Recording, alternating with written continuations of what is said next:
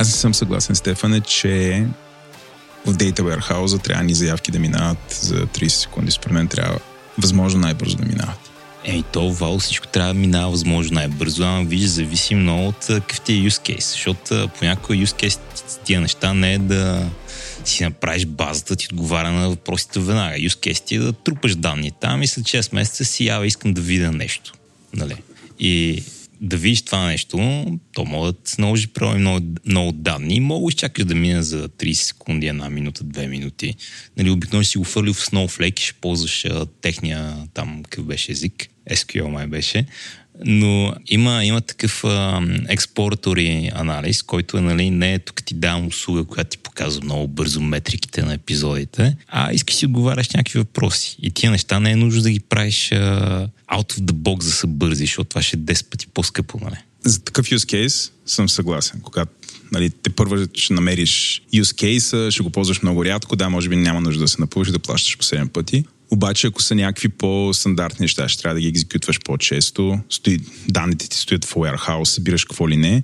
трийсет секунди ми се струва бавно. Е, трийсет секунди, ако е някакъв такъв редовен use case, да. Не дай си Боже потребителя да мога го тригърне.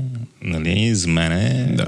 В смисъл не знам, може да има системи, които могат да си го позволят, но аз със системите, на които съм работил, когато се натрупат да. Много бавни заявки и почват да сгъдат. Точно така, точно така. А, но зависи от use case. Зависи от use case. Добре, стискаме ръцете, че зависи от use case. Вал, не знам ли си забелязал, но а, имаме някакви много такива епизоди на носталгични, стари, дърти хора, които са занимали едно време с компютри и говорим за флопи дискове и така нататък. Дори едно време си спомня, като излязоха флашки, дет са малко по-големи и колко яко тук разнасяш, местиш неща, не се занимаваш с глупости. Изчезна тази нужда.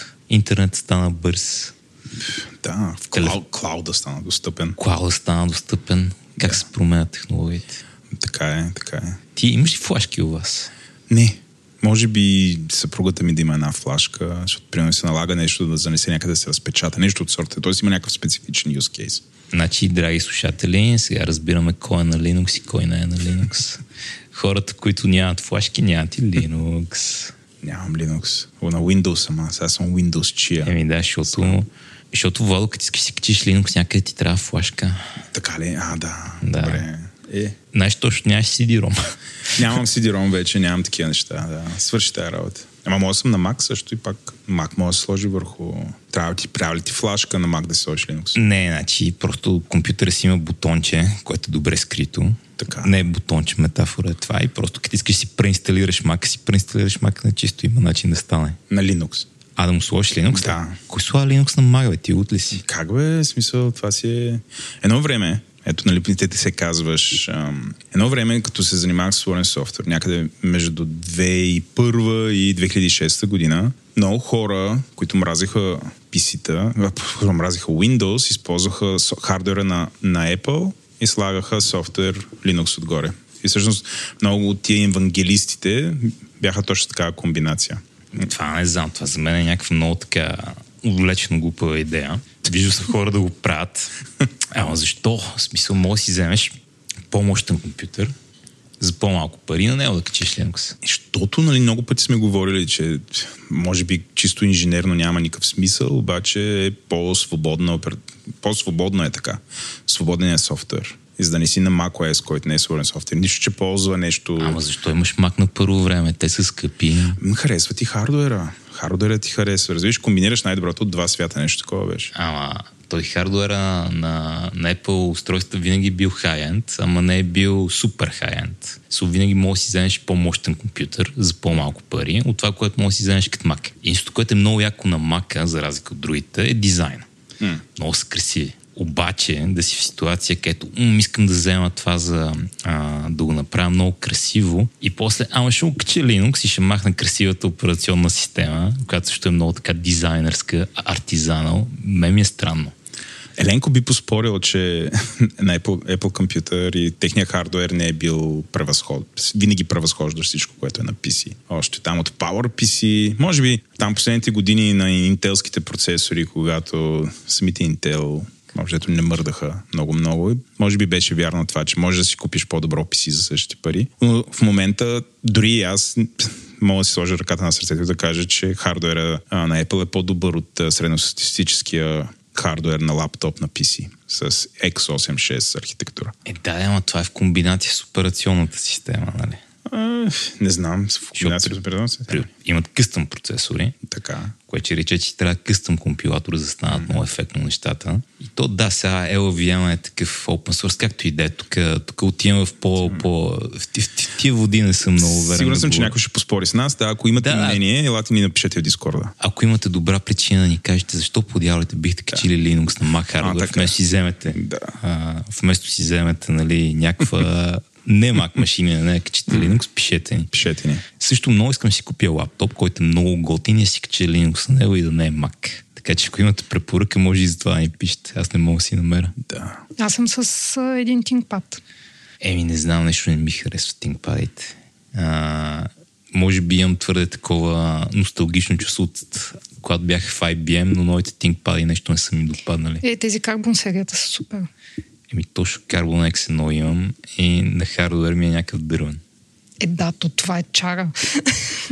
Хардуер, ама кое имаш бавен ти е процесор, не, рама не ти не, не или на външен вид не ти харесва. На мен на външен вид супер ми супер харесва. Са, да. Аз също имам Lenovo X на карбон. И освен това е с матов дисплей. Да. Нещо, е, което мо... на маковете още не могат да го осмислят. Мое с глоси. Аз изех с глоси. За да, за да не се разглезваш, нали? Не съм сигурен, що си взех с гласи. Добре, да, anyway, както да. И да е. Ако имате друга препоръка, освен uh, ThinkPad, пишете ни. Ще трябва да ги видя пак, защото му казвате, че са толкова добри. От моя аз не съм много доволен. Абсолютно. Аз знам, че деловете са доста добри. Чак, да, а, значи... да. Uh... Не. Имам история с Dell. Да, кажи историята да. С Dell. Ами, да, аз от доста години всъщност исках да си купя Dell екс пи ес, защото са много красиви, много манички, чаровни, хубави, а, с добър хардуер с ползли.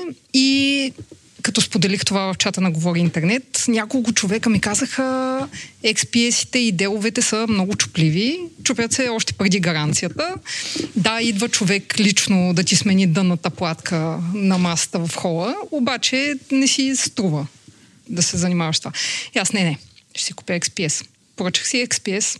Дойде, много е красив, чудесен, работи, докато не пробвах да го ползвам само на батерия.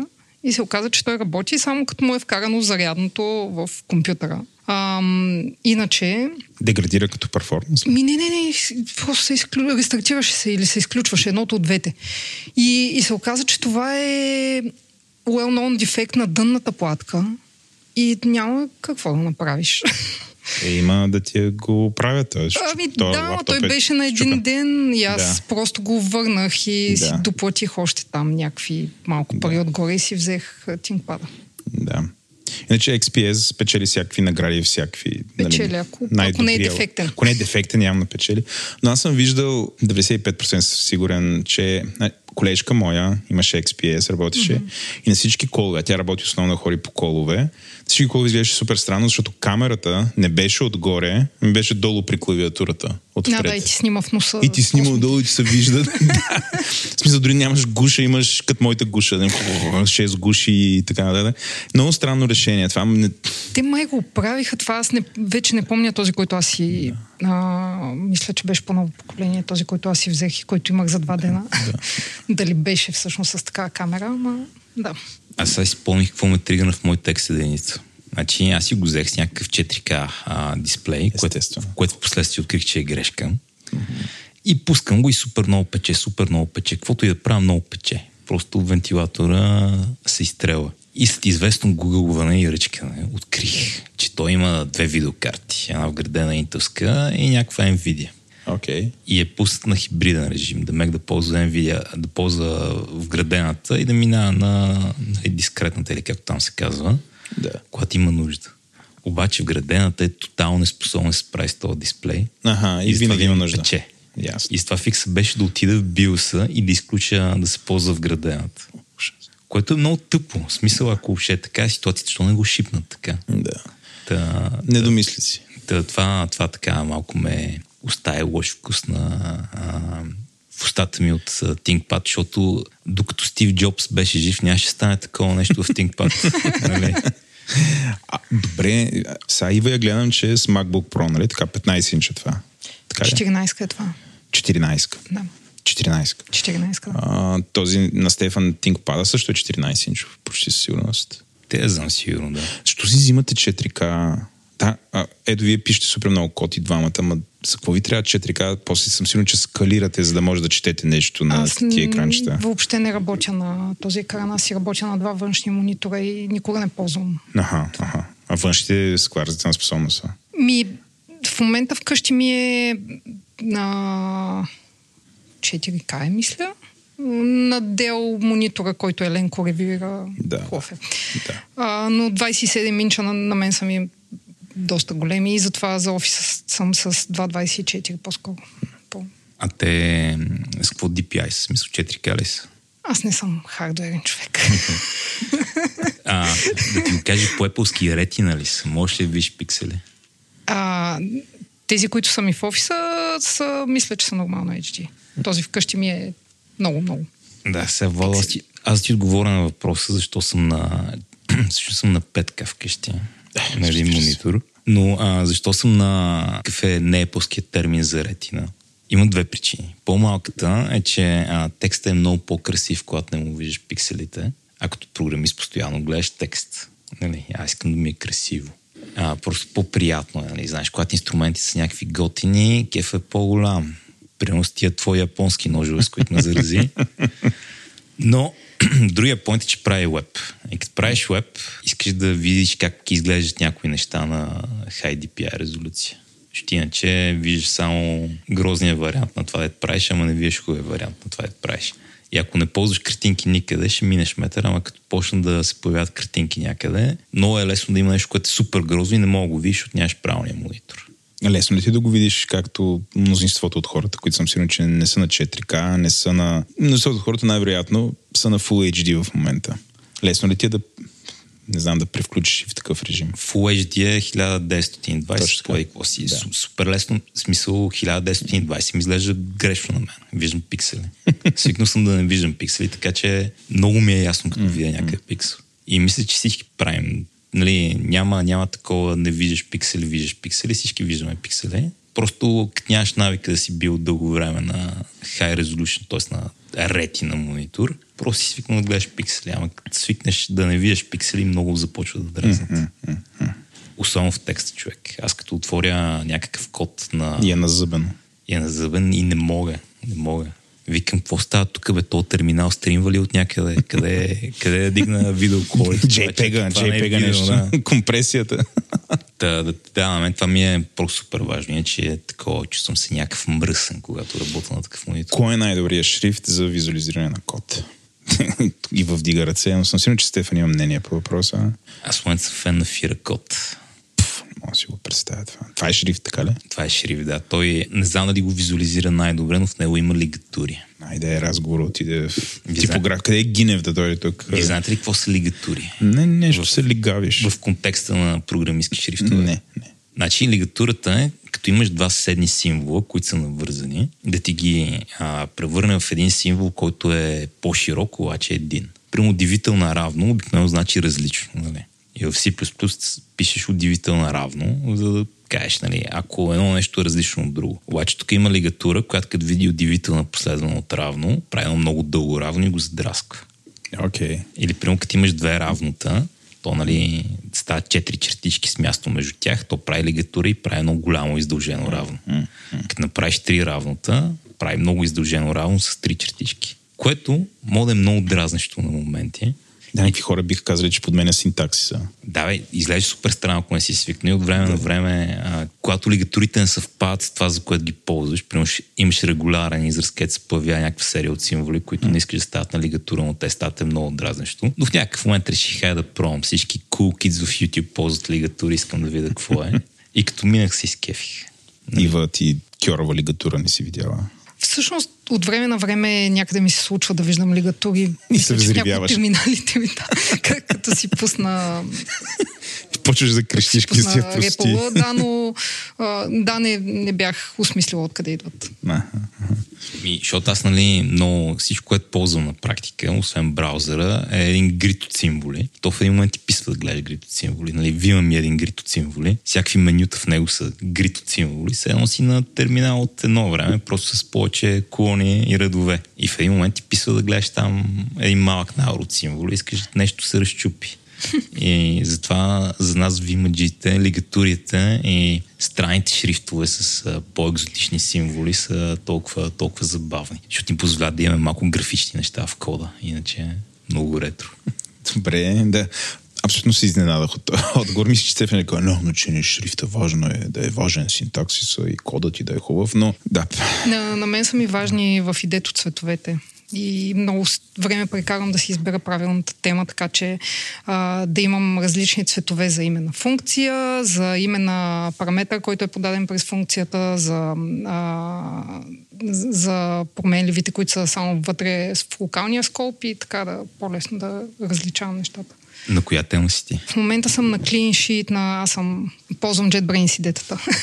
И там съм си намерила една светла тема clean sheet, която така доста ми отговаря на всичките желания. Тя, понеже clean sheet е third party тема и от време на време, като ми се апгрейдне идето и човека не си апгрейднал на компатибилитито с новата версия на идето и изведнъж ми се сменя всичко и чакам.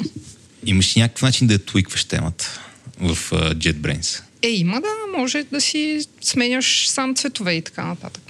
Значи... Аз гледам да си харесам нещо, което out of the box ми харесва, за да не ходя да пипам неща. Значи аз го правя това, Владо. Има една тема, която видях в ви ес Code, която много ми хареса, Monokai. Даже Monokai Pro, специално yeah. си плащам за нея. Струва някакви пари, обаче толкова красива, че шареничко, че кога радваш. Плащаш си, имаш subscription за темата или веднъж си я платил? Мисля, че веднъж съм я платил. Добре, вече към съвсем са откачили тия хора. М- макар, че сразу, сразу бих плащал subscription, толкова е хубава. И сега попадаш на първи момент. Някой портнал ли е за Vim? А, и някой е портнал за Vim. Разбира се. Обаче той ти е портнал е. Еми, мен не ми харесва колко е контрастна, искам, имам нужда от нещо по-малко контрастно, което аз точно контраста ми харесва. Както и да е сложил самия, тя се казва Sonokai. Mm. И някаква така много като Monokai, обаче малко по-убита. Не, не може да дебъгнеш, да си оправиш контраст. Е, мога, ама това е много играчка, смисъл, трябва да промениш един тон цветове. Окей. Okay. В смисъл, ще стена да го направя в някакъв момент. Сигурен съм. Но, но трябва да видя, трябва да видя и в Monokai как се направи цветовете. Все едно, де. Та, темата е много яка, обаче от време на време не хайлайтва нещо както искам и много време прекарвам да се заиграя с а, това. Примерно, известно време, като писах Perl, много популярно е в документацията на Perl да има и Perl код. И синтакс хайлайтера на Vim е достатъчно умен да ти хайлайтне кода в коментара а, с правилните цветове. Кода в коментара? Аха. Да, имаш коментар, в да, който да. Има някакъв код. Там имаше ни, не помня какъв беше термин, неща, които започват с равно отпред, с които могат да Perl док. Не, нещо да, друго да. Си кажеш. И често има код там. Обаче много ме напрегна, че едновременно хайлайтва кода в коментара и кода отдолу по един и същи начин. И ти не знаеш. И сега не знам това код ли е или е нещо да. Коментирано. И специално си играх да пиша функции, които бленват между два цвята, така че да не правя целият коментар, нали, да е сив, както искам да бъде, ами да бленне сивото и цвета на темата, така че пак да е хайлайтнат, обаче да е много по-блед. Mm-hmm. И е си личи. Направи го, много си скеф и спрях да пиша първо. Моля те, не а го правиш. А пишеш ли да. Коментари в код в коментарите по принцип? Пише ли код в коментарите? Не. Никой не пише код в коментарите, защото според мен е единственият use case за това е документация. Аз имам малко радикални виждания за документацията. Има два use case. А, или правиш библиотека, която някой mm-hmm. да ползва, или правиш някакво приложение, което вие си поддържате. И сега като правиш библиотека, то ти мога да правиш интернал библиотека и ние в момента правим интернал библиотека и не сме я документирали, както искам да я документираме, но това на страна. Не правим библиотека, правим application. И сега като правим application, поне е начинът, по който аз правя application, има много, много, много рефакторинг. Винаги се опитвам да направя най-минималното нещо, което минава метър и после да го променим. Нали, те изискванията се променят, постоянно разбирането се променят, постоянно, постоянно променяш кода. И много, много, много рядко а, си в ситуация, като пишеш нещо и то остава така за дълго време. Обикновено редовно и агресивно променяш нещата. И това създава два проблема. Първият проблем е, че ако пишеш документация, ще губиш супер много време да пишеш документация постоянно. Което да кажем, файн, добре. ще преживея това, но втория проблем е, не мога да вярвам на документацията, защото не знам дали а, някой друг, който е променял кода, mm-hmm. е апдейтнал документацията. Да, да, точно това е. Мен въпросът ми дойде от един спор, който имахме в а, една предишна фирма, в която работех. Искахме да вкараме питонските типове, нова типизация, която Питон вкарва. И по-стари хора в проекта бяха против това с аргумента, че ти може да опишеш типовете в коментара горе над функцията. И там в крайна сметка аз излязох с аргумента, че няма как да очакваш, че някой ще апдейтва коментарите, като апдейтва кода, който пише. Добре, как няма, както очакваш, мисля, като се въведе като правило в екипа, трябва да очакваш. Той е коментар отгоре над функцията и никой не го гледа, никой не го чете, освен ако не му трябва всъщност да разбере какво, нали, не може да разбере какво прави функцията и оттам нататък вече дали го апдейтна. Ема така въвеждате като принцип, че нямате доверие един в друг. Тоест ти ами... приемаш, че те няма да го правят нищо, да, че това е правилото, което не е добре за екипа. Ама не, не, това е... Приемаш human nature, че така е. Да, да, това е safe assumption, защото виж сега. Има неща, които ако ги сбъркаш, има някаква обратна връзка. Има неща, които ако сбъркаш, няма обратна връзка, поне не immediate. Примерно, ако напишеш тест и теста не минава, тест се чупи веднага, виждаш го, не мога да го игнориш. Ако напишеш документация и някой забрави да апдейтне, затова не разбираш, докато някой не седне да я прочете, не седне да прочете кода и после не я апдейтне. Което тук няма обратна връзка в този процес и като няма обратна връзка е много ненадежден процес. Затова, нали, за мен е много важно да имам много всякакви неща, които има, или да имат много добра обратна връзка, или просто да не се твърди правила. Да кажем, при седем години, когато работих в по-малък екип, бях много прецизен... Колко как... по-малък? Е, те знам, шест човек. Okay. Бях много прецизен да пишем Ruby точно е така. Ето тук слагаме скобите, ето тук правим това, ето тук правим това. И имах супер много правила в главата, които, нали, мога ти развия някаква теория и са много логични. И с малък екип, даже шест съм много, като сме четирима човека, може сме на една страница и по code review да си пишем ето тук при форматирането, ето тук при форматирането. След това ти ще пишеш голям style guide. И този style guide е много страници, отнема час и нещо се прочете и го четеш по пет пъти. И в някакъв момент супер документирано ти е, това ти е практиката, обаче на хората им е много трудно да го спазват. И то не им е трудно, защото са а, несериозни или защото са глупави, а защото има много неща, за които да се мисли. И това е едно нещо, което няма обратна връзка за него. Първо аз имам някакво много такова наточено око към кода и постоянно забелязвам тук има един интервал, тази кола не е къде трябва, това не е къде трябва, обаче не всеки го забелязва, нали? Всеки вижда различни неща. И велото почва да е много малко на целият този процес, защото първо е ръчен, няма директна обратна връзка, трябва примерно някой друг, който ще ги види тия неща, ти каже, е, тук не си подравнил като хората. А, и после, нали, велото е, че не се тригървам като видя кода. Аз като се тригървам, мога да го правя, нали, къмитна. Но ако работи с двама човека като мен, айде как да ще се наговорим и ще се разберем, обаче като стане малко по-голямо, става много загубена кауза това. И е добре инструмента да го прави много силно. Примерно, като почне да пише TypeScript, там всички ползваха prettier за всичко. Аз бях, айде хубаво ще се кача на този влак. И много ми хареса. Много често не форматира кода както искам, ама какво от това? Научаваш се, учетеш и, нали, няма този момент, където това, което искате да правите като практика, може да избягаш, от няма добър механизъм за обратна връзка. Разбрах. Сега обаче искам да задам същия въпроси на Ива. По-скоро не същия. Ами, Стефан, разбрахме как организира екипа и колко правят често промени, че постоянно рефакторват и така нататък. Ти като него ли си или по-скоро обичаш, се стремиш да е one-shot Silver Bullet кода и да не, да не го пипаш след това толкова много? То няма как да е one-shot Silver Bullet. Няма, ама, нали, да, да знам.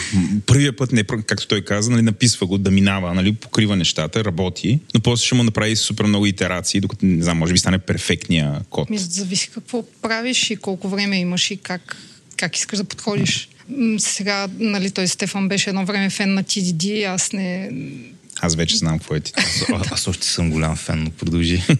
Да, да. Нали, аз не пробвала съм. Всъщност, не, от време на време го правя да си напиша тест, който да покрива нещата, които трябва да правя и после да, нали, да напиша кода, за да верифицирам, че работи както трябва. Но в повечето случаи започвам да пиша, нали, това съм аз. Започвам да пиша и по естествен начин еволюират нещата, а, като видя някаква сложност, започвам да разделям, да рефакторвам. И зависи докъде искаш да докараш функционалността понякога, ако трябва да работя с, нали, ако някой чака да шипна нещо, за да почне от другата страна, например, да прави фронтенд, мога да направя нещо, което е не напълно красиво, готово, а, разделено както трябва, за да може той като функционалност да види дали му отговаря на, на очакванията и след това да доитерираме процеса заедно. Даже аз тук бих казал, Вало, няма такова нещо като перфектен код в софтуерната индустрия. То лаф е на английски. Ще се опитам да го преведа. Нали?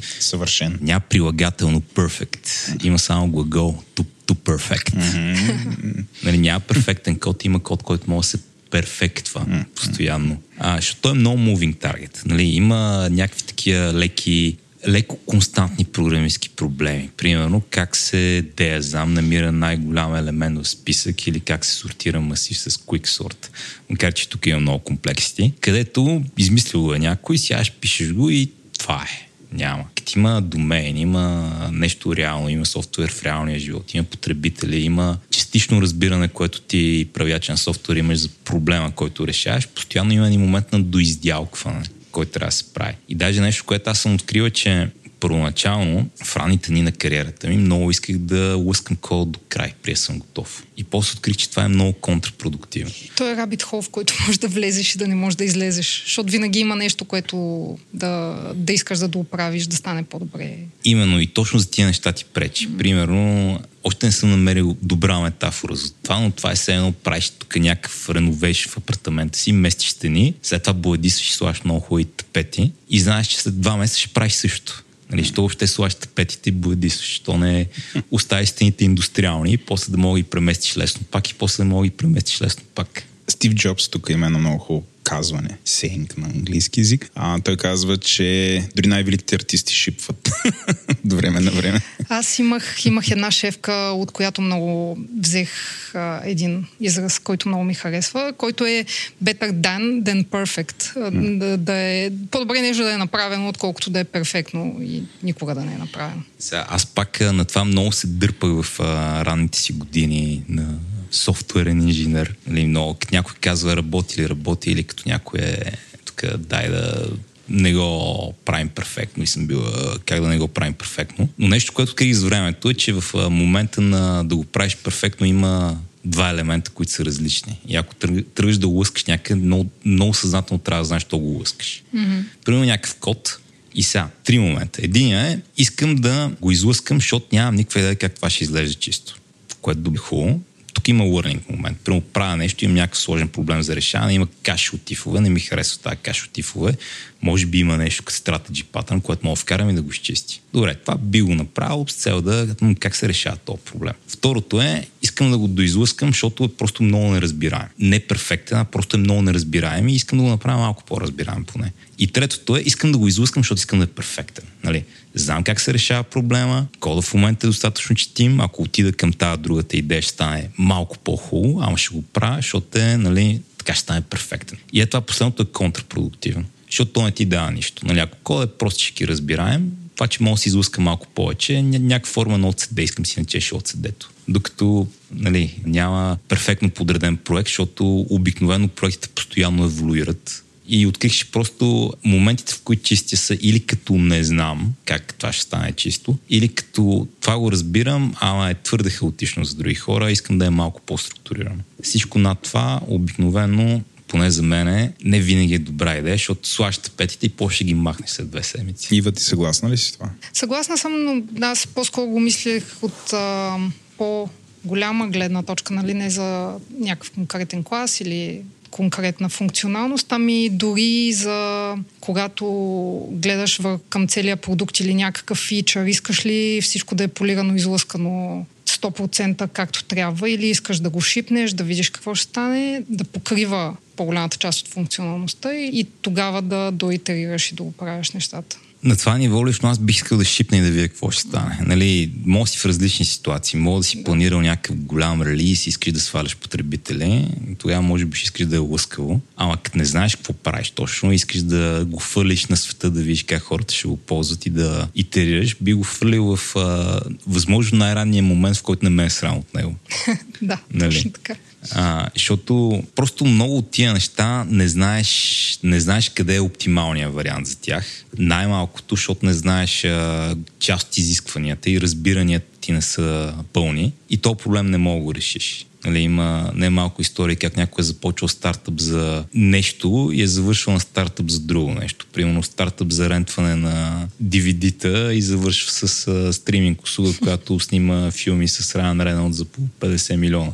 Netflix ли е това? Netflix. Те не са точно пример за това, но close enough. Понеже нали, в а, това правене на истински приложения, или както ги нарича Стилгър, логин форми, има много елементи на итерация в реалния свят. Съм открил, че най-важният момент за мен е това да не, да не овербейквам нещата.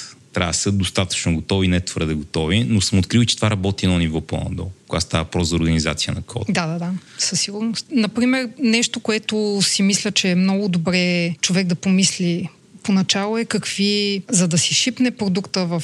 Ам... в варианта, в който той иска така, че да достигне до потребителите, все пак да помисли много добре и да изтества много добре кои са технологиите, които ще го доведат бързо до там. Това е много интересен въпрос. Правя сегуей към... Аз пък исках да бектрак на разговора малко. Айде да запълним този сегуей. Искам да върна на друго, на хората, в, на бившите ти колеги, които се дърпали на статична типизация в Python. Така. Защото тук ми хрумна нещо. И на мен беше много странно, като хората почнаха се дърпат на някакви такива неща в някакви контексти, mm-hmm. по начин, по който на теб ти беше странно. И мисля, че аз и ти страдаме тук от един същи проблем, който е, че писали сме на, ди... на статично типизирани езици и статично типизираните езици не ни мъчат. Нали, ти имаш опис Java, аз имам опис Java, mm-hmm. good enough за статично типизиран опит и като си представиш Python с типове, не ти е толкова странно. А, но много хора, които, поне според мен, които са писали само на динамични езици, никога не са писали на mm-hmm. статични езици, в момента в който ги уверяваш в статичен език, почват да правят някакви много странни грешки. Какво, например? Ми, примерно, въобще не мислят за интерфейса и за типовете. Да кажем, някъде имат енумерация, която може да е едното, второто или другото, или третото, и набият и нил там. Вместо да. да го набият като optional отвънка. Някакви такива работи, дето нали, всеки човек с опит в статичен език ще ти каже какво правиш тук, а те са ми тук да го натъкмя малко да работи. Да, да, да, така е, ама красотата на типизацията на Python е, че тя е абсолютно optional и ако искаш ползваш, ако не искаш ползваш. Което е нали, и част от а, бича на това. Но това, което се опитвах да кажа е, че много различно се продава тази градио типизация на хора, които имат само динамичен опит и на хора, които имат динамичен статичен опит. Да. Би могло да е така. Не знам ли ти си го забелязал, но аз съм забелязал как просто колеги, които нямат а, статичен опит, се задъхват на някакви много базови работи, докато хората, които пък имат, не се задъхват и ги взимат без някакъв проблем. Да, но той казуса специално в а, този екип беше, че нали, хората, които натискахме а, за типизацията, бяхме нововлезлите в проекта, а всъщност а, тези, които си знаеха кода, който имаше и много така а, сложни математически изчисления и така нататък функции, нали, които не може просто да седнеш да прочетеш и да, да ти светне какво прави. Те си знаеха кое как работи и, и за тях нямаше кой знае какъв бенефит от типизацията. Борбата на поколенията. Mm. Всичко това ми напомня на един проблем, който аз имам от няколко години, който е, че Ruby няма силни типове в езика. А, самото комьюнити нещо, даже не комьюнитито, шефчето на Ruby има някаква много така фенси философия. Не е толкова фенси, колкото може би нереалистична как ще постигнат типове. И като цяло а, няма много такъв официален съпорт в език, как, или семиофициален, както е MyPy в Python. Обаче има там един проект на Stripe, който те си направили за силно типизиран Ruby, който се казва Sorbet. И от години го гледам и от години не мога да се престраши да го вкарам в Ruby. И не мога да, не мога да преценя грешка ли прави или трябва да го пробвам. Защото от една страна кефи ме да има силна типова система, от друга страна не ми харесва как са го направили точно от Stripe, но както и да е всичко... Тя пак ли е опционална? Пак е опционална, обаче прямо не е толкова силна, колко та на TypeScript. Е, TypeScript сега... Е, справилто ми главява. Ама не, особено за някакви по-сложни и шантави места в кода, много помага на хора, които не са запознати с а, този код. Нали, нови или просто които са работили с други части на кода и където е, нали, сега да кажем, не знам Рубин Майн как е, но PyCharm всъщност е доста умен да се сеща сам за типовете, дори, нали, дори да няма никакъв type hinting, обаче понякога просто кода е написан така, че колкото и умно иде да си човек да си, пак не, не може да предположиш какво идва и откъде идва. И на тези места типизацията е супер. А, затова съм съгласен. И TypeScript ми дава много добри инструменти да го направя. С MyPy не съм си играл достатъчно, но едно нещо, което има в Python, е малко синтаксис в език, който да позволи типовите анотации да изглеждат горе-долу. Mm-hmm. Първо вкарах това, нали, две точки и след да, това да, анотации, които първоначално нищо не правих. В Ruby нямаме тия неща. Mm-hmm. А, има доста гъвкавост в езика да вкараш едно нещо отгоре, което да казва това е сигнатурата, но пак е грозно. Аргументът ти е долу, отгоре, да. е горе, да. И, да, и не се, няма да го апдейтва. Не се едно от друго. Не, то има type checker, така че се апдейтва, mm-hmm. но пак е много дървено. В смисъл, става ти е много лошо с остатък, като го правиш. Да. Ма както и да е, това са тук а, проблемите на застарящия Ruby програмист. Да не говорим за мен, да говорим за тебе. Я кажи няколко думи за себе си, че хората от доста време ни слушат, но нищо не знаят. Аз се казвам Ива Канева. Не сме релейтед с Стефан, въпреки че фамилиите ни се пишат по еднакъв начин на английски. Занимавала съм се от... Минала съм през различни технологии. Започнах с Java. Първите си години като програмист. След това писах на Objective-C. Това беше много-много отдавна. При... Реално последния телефон, за който съм писала, беше айфон пет и проблемите, които решавахме, беше, че удължиха височината на екрана и трябваше да фитнем още един ред иконки в аповете. Беше горе-долу по времето, когато се появи автоматичния референс каунтинг. Да. Олеле, значи... да. Че, че, че, че ми вкараш тата. Аз преди Arc се опитах да науча Objective-C и не успях. Не бях сфанал как работи референс каунтинга в Objective-C и много се депресирах, че няма стане от мен програмист. Да, да. Еми да, аз... Да, беше тежко. Значи, когато аз съм се депресирал, че няма стана от мен програмист, ти си знала как да ползваш ти инструменти. Да. И горе-долу, когато вече се появи автоматичния референс каунтинг, фирмата, в която работех, за съжаление, фалира и така, така приключи моята iOS кариера. Аз па си мислих, че си е, сега стана твърде лесно, отивам се занимавам с нещо по-трудно. След това имам горе-долу, влязох в Python света и горе-долу около десет години, може би малко по-малко се занимавах с Python. До момента, в който вече съм late, late, late adopter и трябваше да науча JavaScript и TypeScript. А къде бачкаш сега? Къде си толкова late, late, late adopter? В момента работя по проект на една македонска банка, с която се опитваме да вкараме revolution-like experience в Македония, или както всички наоколо а, обичат нагалено да казват на проекта Македонския револют. О, това е много яко. Епизода ще се казва така. Македонския револют. Да. Македонски от револют. В Македония няма продукт подобен на револют, няма и револют. И всъщност нашия ап точно това се опитва да направи. Да предостави в Македония лесен начин да пращаш пари от човек на човек, да имаш виртуални карти, да плащаш с... лесно да си виждаш сензитивните податоци на картата, сензитивните данни на картата и въобще леснотата, с която ние сме свикнали тук, да я пренесем и там. И всъщност за това ползваме React Native като технология и това ще е основното, което ще си говорим днес. Mm-hmm. Преди да си говорим за React Native, от доста време искам да те питам, това е съвсем сериозно, откъде ти идва прякора ифи? Писала си много ифове, като си била малка ли? Какво е това? Да, писала много на баш, защото баш ифа го затваряш с фи. сто процента, сега ще разберем истината. Нали, прякора ти ифи с двойно фа и игрек, нали така? Да, не идва оттам, но това е добра интерпретация, така че може да го оставим така. Е, откъде идва? Кажи истината или... Не, в училище по някаква причина ми го бяха измислили, не помня вече. Каза училище. Отпреди баш. Като каза училище. Няма нищо отпреди баш. Отпреди аз да открия баш. Исто, историята, историята се мери с години от създаването на баш. А, и беше лето хиляда и седемстотин. Нали, това е би ей а, в годините баш автор, защото баш е много странен, нали, затова наобратно. И като каза училище, кой ти беше първия компютър? Баща ми беше донесъл компютър вкъщи, като бях втори, трети клас. Беше бял и имаше турбокопче. Това са основните му характеристики. Да. Бял с турбокопче. Нямам идея какъв беше иначе. Ако слушате този епизод и не знаете какво е турбокопче, може да чуете един от предните епизоди, където обяснявахме. Но сме забравили в кой, така че да ги слушате всичките пет всичките. Последни. Да. И всъщност... А той що имаш? Що го донесе този компютър? Как така го донесе? Купи го или му го дадоха? Не, и... Нещо покрай работа. Uh-huh. И у вас се озова един компютър? Да, да, нямам представа защо се озоват вкъщи, но вкъщи... Да. И ти дойде. Така, като го видя толкова, ти изпита ли някаква въпиюща нужда веднага да... Ходиш да нещо. Постана да... хакер ли? Да. Веднага да отвориш баш и напиш if. И да, да натиснеш копчето турбо. Да. Или баща ти каза, а сега ще ти покажа. Не, той всъщност не е, той не е програмист. Не, нали, аз нямах а, така вкъщи някой, кой да ме учи, но а, в началото играех DOS игри. Коя ти беше любимата DOS игра? MicroM. Нямам идея какво е това. И аз не съм играл. MicroM...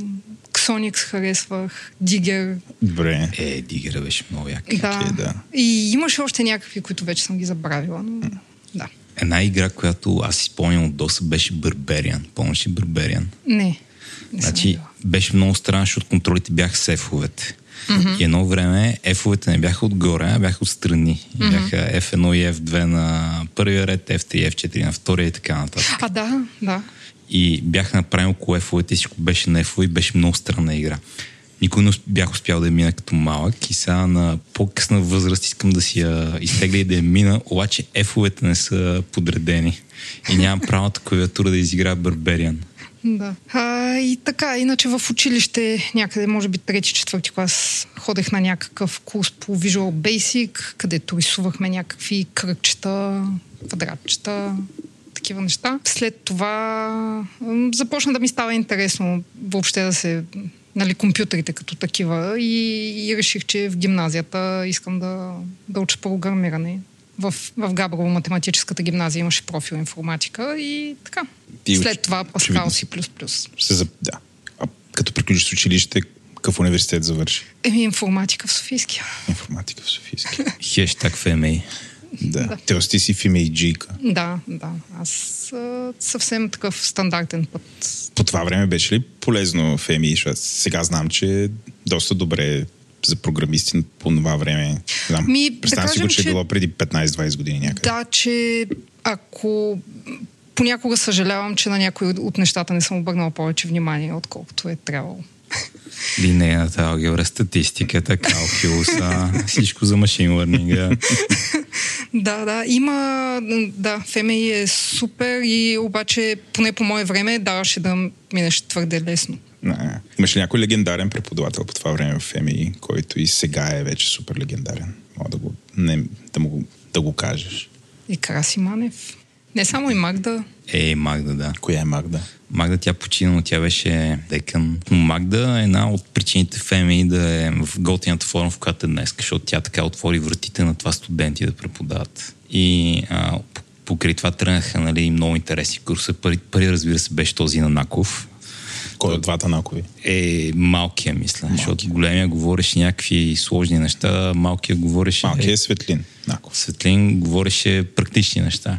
И тя отвори, нали, тия врати, доколкото разбирам. И затова в Ф М И се появиха много такива интересни неща, които, нали, преподаватели, които са там с дълги години фокусирани върху нещо, няма откъде да научат. Или поне ще е много трудно да се натина направят един курс по Python, по Perl, по нещо такова. И сега в Ф М И имам курс по Vim, между другото, който Андрей води, който мен много ме кефи. Курс в смисъл двайсет часа и Vim. Да, двайсет часа и Vim. Аз ходя да правя гест презентация, показвах моя Vim.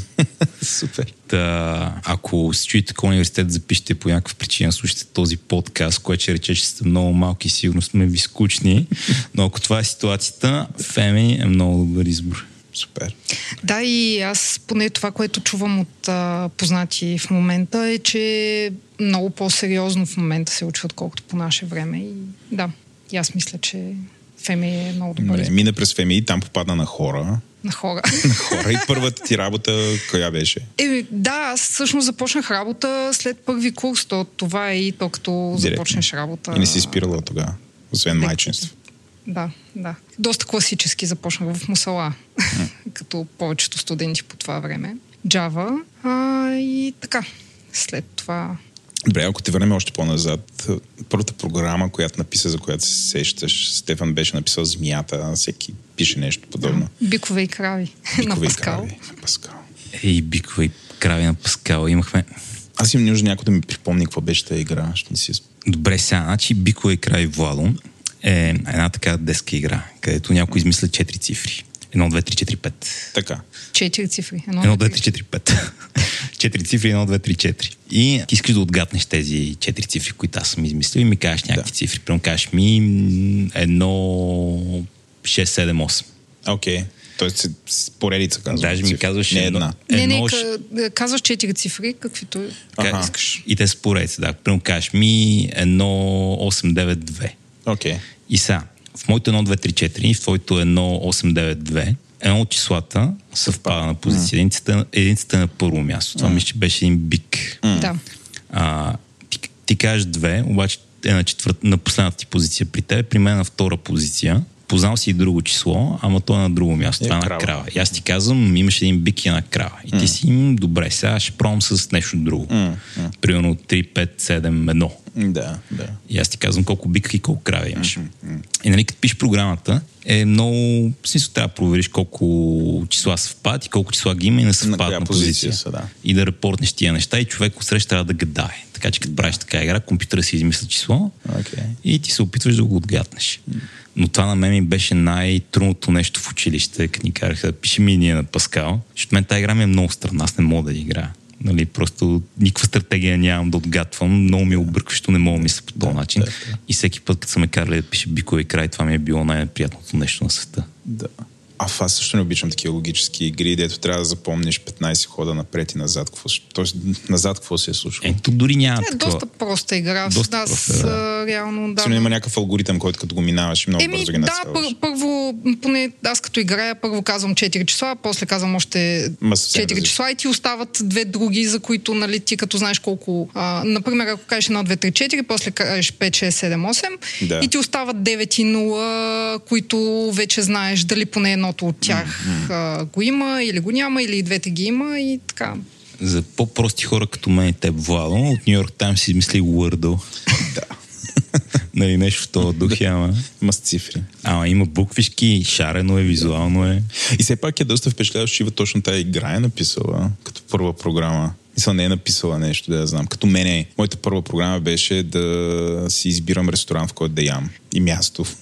И тип на ресторанта, някаква такава комбинация беше. Спойлер алърт, да знаеш, че слушатели, програмата на Вало винаги каза: Вало, няма ходиш на ресторанта, ще ядеш къщи. Не, не, а, понеже съм направил тъпо, моми кай, да търся суши в калофер, което по някакъв начин е доста симпатично, защото те провокира от някакви странни комбинации. Но да. Или калмари в Родопите. Примерно, да. Таки, то, то, това е възможно, но някой, някой носи в хижите калмари и ги правят са това.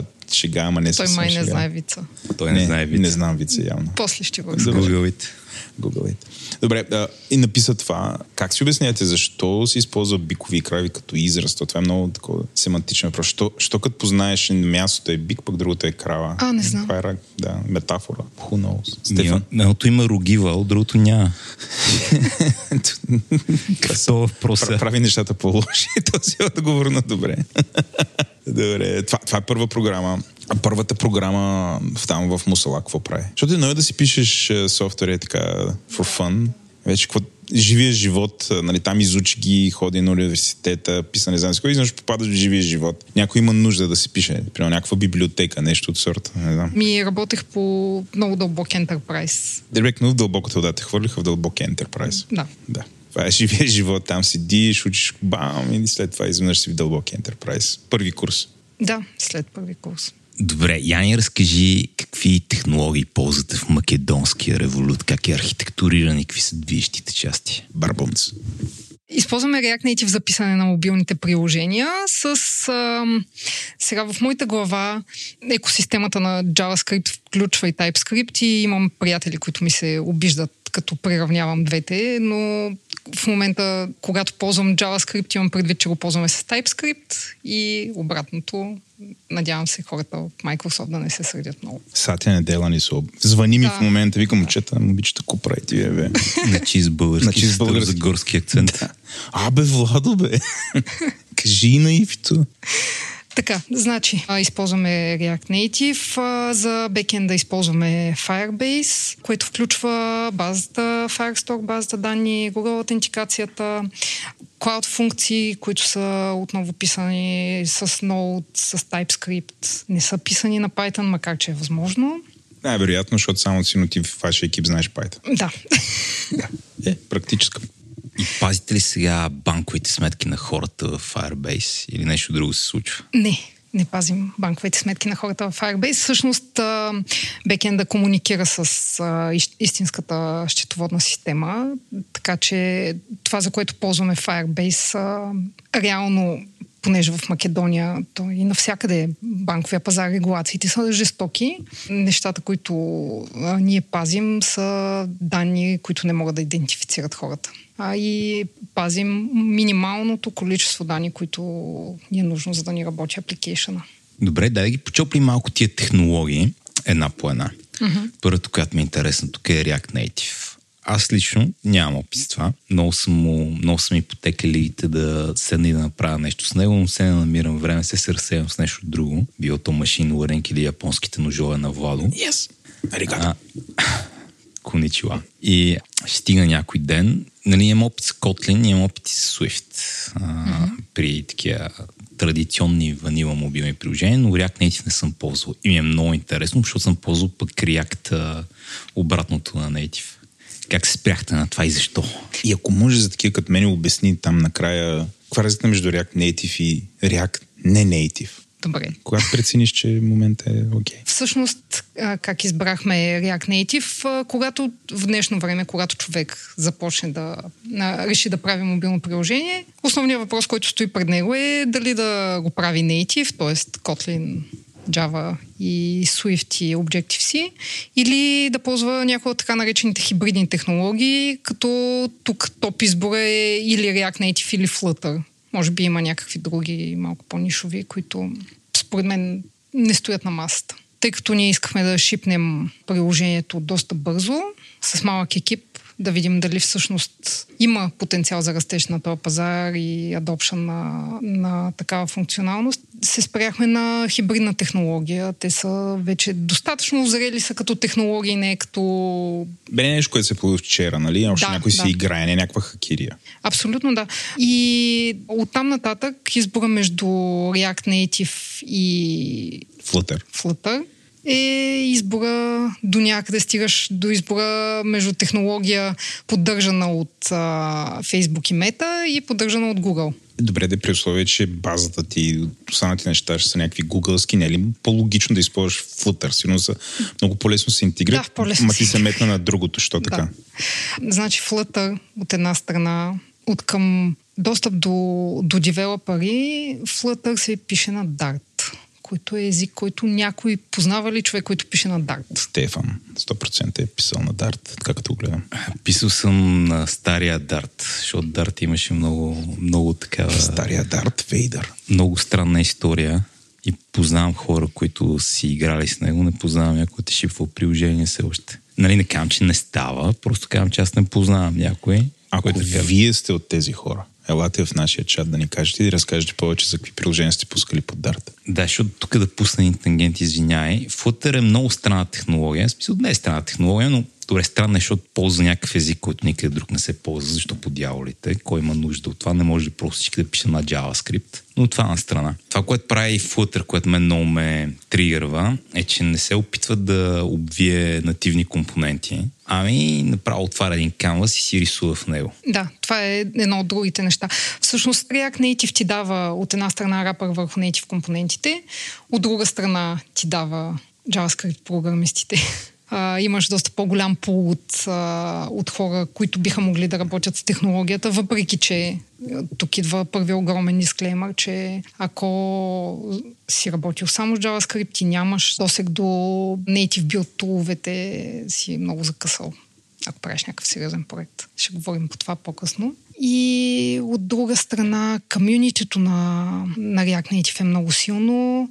Facebook, Meta много, много активно го развиват. Microsoft много активно контрибютват към а, цялата екосистема. И а Google са един вид сами в техния Flutter. Почти, аз когато правих проучването, почти не намерих някакви смислени приложения, писани на Flutter, които да не са някакви много нишови гугълски от рода на нещо за рекламите там да си гледаш. И нямам, честно казано, нямам доверие на Google колко ще държат жива тази технология. А каква е разликата между React и React Native? Това, което в началото. Нека Стефан да каже каква не. е разликата. О, аз много обичам да говоря. Значи, Владо, React е заправен на web. React Native е заправен на мобилни приложения. Но много си приличат по някои неща. А, радикалната идея в а, React е нещо, което не знам как му викат хората. Аз му викам виртуален дом, защото обичам да ползвам архаична терминология вече. Там казват, знаете ли, какво вместо тук да пазим състояние и като стане нещо да ходим променяме две неща в интерфейса, че нещо се променило, всеки път като нещо се промени, ще рендерираме всичко на чисто. Така че тук това, което получаваме е какво се вижда на екрана. Накратко е функция на някакъв стейт, който е изнесен отстрани. О, звучи супер, че аз съм го в книжка по Java. Ама няма ли да е бавно? Еми не, ние ще бъдем хитри, ще напишем тук един алгоритъм, който сравнява, помни какво си рендирал предния път, сравнява го с това, което си рендирал в момента, открива само разликите и апдейтва само тях. И какво ти дава това? Дава ти един по-лесен програмистски модел, с който правиш интерфейс, с който в него има по-малко състояние, по-малко такива хирургически промени, къс тая нещо. И се оказва, че е един страхотен начин да правиш веб. Защото веба има, нали, много сходна структура на това, дома. И така дома, като се виртуализира, просто нещата, компонентите, които имаш, стават по-лесни за ръчкане, промяна и така нататък. Неща, които едно време правихме много назор с jQuery и с някакви други такива работи, с React стават много благи и приятни и последователни. И после си казали, ама знаеш какво, това не е яко просто за web, яко е за какъвто и да е интерфейс. Нали, това е идея от функционалното програмиране, а интерфейсът да е функция на състоянието. И сега ще правим също нещо и за мобилни приложения. Та идея е толкова популярна, че модерните iOS и uh, Kotlin неща, нали, едното е SwiftUI, другото е Compose, следват горе-долу същата парадигма. Нали, интерфейсът да е функция на състоянието. Това е един компонент на а, разликата между React и React Native. Едното е за мобилни приложения, другото е за web. Това общо е този функционален подход за писане на интерфейс. Сега друго нещо, което ти дай React Native е пиш кода на един език и шипваш и на Android и на iOS, а не пишеш на два отделни езика. Това, това е разликата между React и React Native. Мерси. Стефан Кънев с минутката на преподавателя. Та защо избрахте това? Защо не седнахте да пишете а, iOS и Kotlin? А, защото искахме да шипнем продукта максимално бързо с максимално малко хора като екип.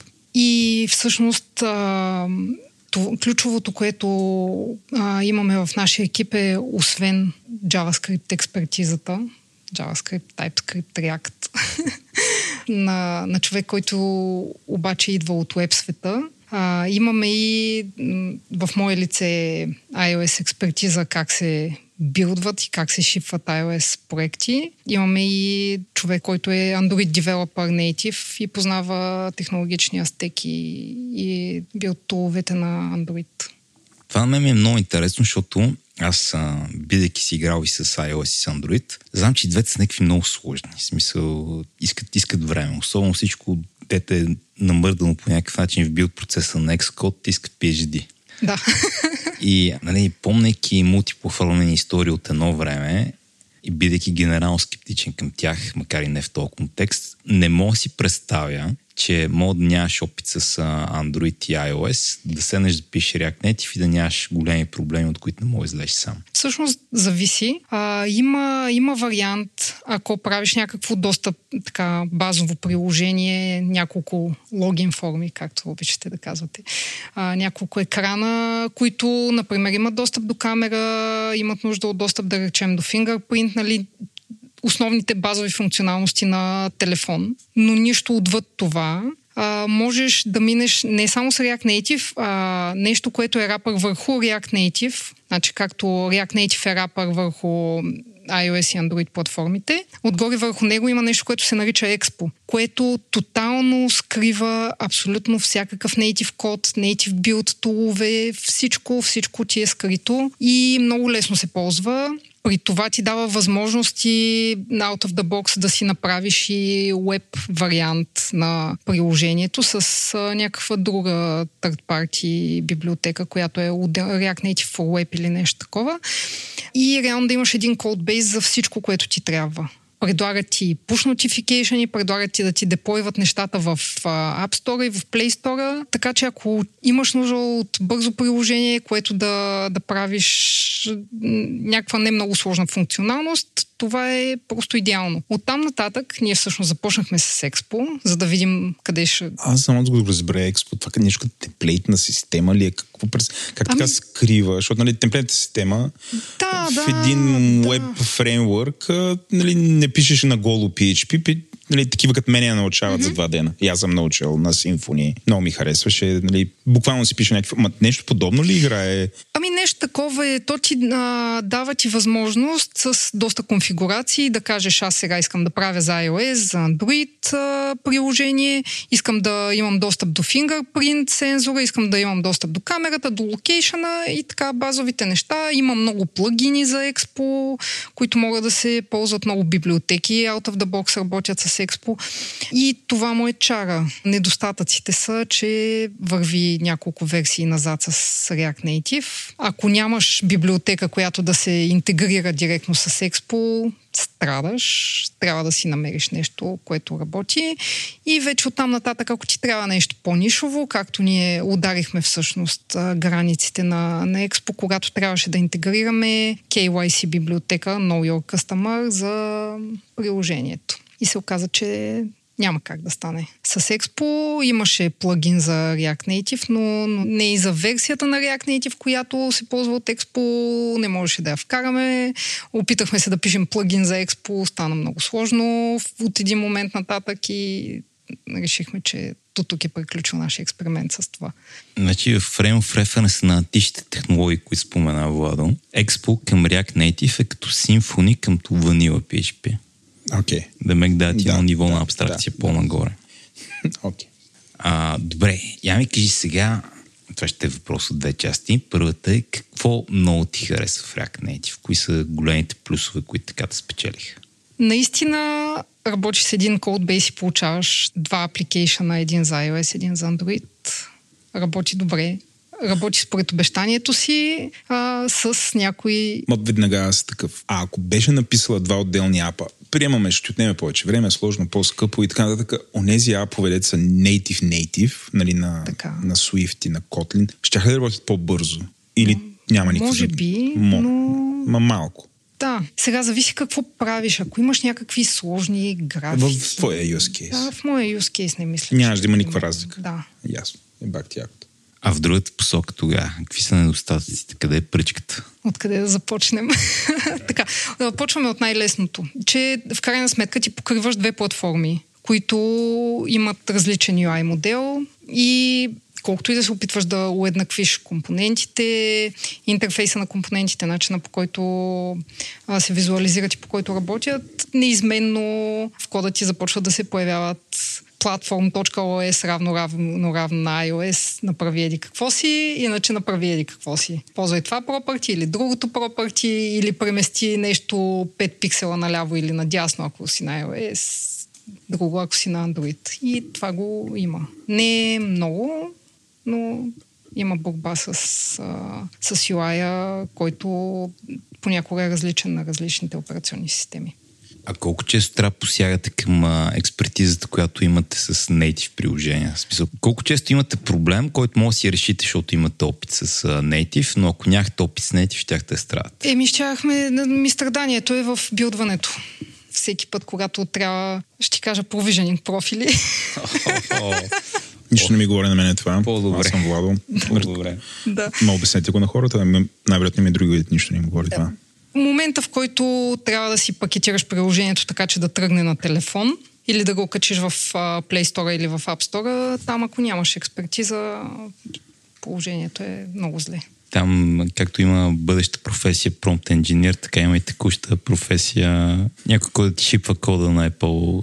Що е толкова сложно? Не е някакво супер straightforward. Това е вече десет години аз, аз е тази екосистема. Дори го забравям. За, забравям как да работя с provisioning профилите и кой къде какво трябва да правя. И имам един огромен notion с, с скриншоти и записки, към който всеки път трябва да се връщам, ако нещо се обърка. Сложно е по две причини. Първо, не го правиш постоянно. Mm. Нали? И после Apple си направи някаква система, която не са я направили да е възможно най-мазната, да е възможно най-секюри и удобна за тях. Mm. И между тия две неща падат играчки. Търкаляш нещо сложно, което го има само на едно място. Mm. Не може си шипнеш петдесет хиляди приложения на твой компютър на App Store, който си пуснал локално, за да видиш как става, за да можеш после да ти е лесно, нали, очевидно. Mm. И просто документирали са го някакси така по някакъв начин, променят го от време на време, има си пенизите, има си моментите, има си много яките бъгове, където нещо просто не работиш, защото не знаеш. Може да звъниш на съпорт да питаш, ако искаш успех. Цяло не е нерешим проблема, но е шокиращо досадно. Нали? Това е при Apple и при Google ли е по същия начин? Еми при Google има други. Други, те си имат всеки лут номера. Точно, точно, да. При Google пък това, което мен много ми тежи, е когато ти гръмне билда и Stack Trace, защо е гръмнал билда, е много неясен. И ми е много трудно да разбера какво става. А, тук нямам опит. Аз чук, че писател на мобилен код, чук, че не е шипър на мобилен код. А, а майтапа на страна наистина има позиция, който човек, който занимава само с това. Не, това беше майтап, но okay. Просто има, има един такъв... Защото като влезеш в днешно време и тръгнеш си правиш приложение на твоя телефон, на твоя компютър. Да. И аз с iOS, и аз с, с Android Studios и ей, това много яко, лесно, приятно. В някои отношения пет пъти по-просто от лева, много забавно, готино, да. Тук правя неща, шаят, движат се.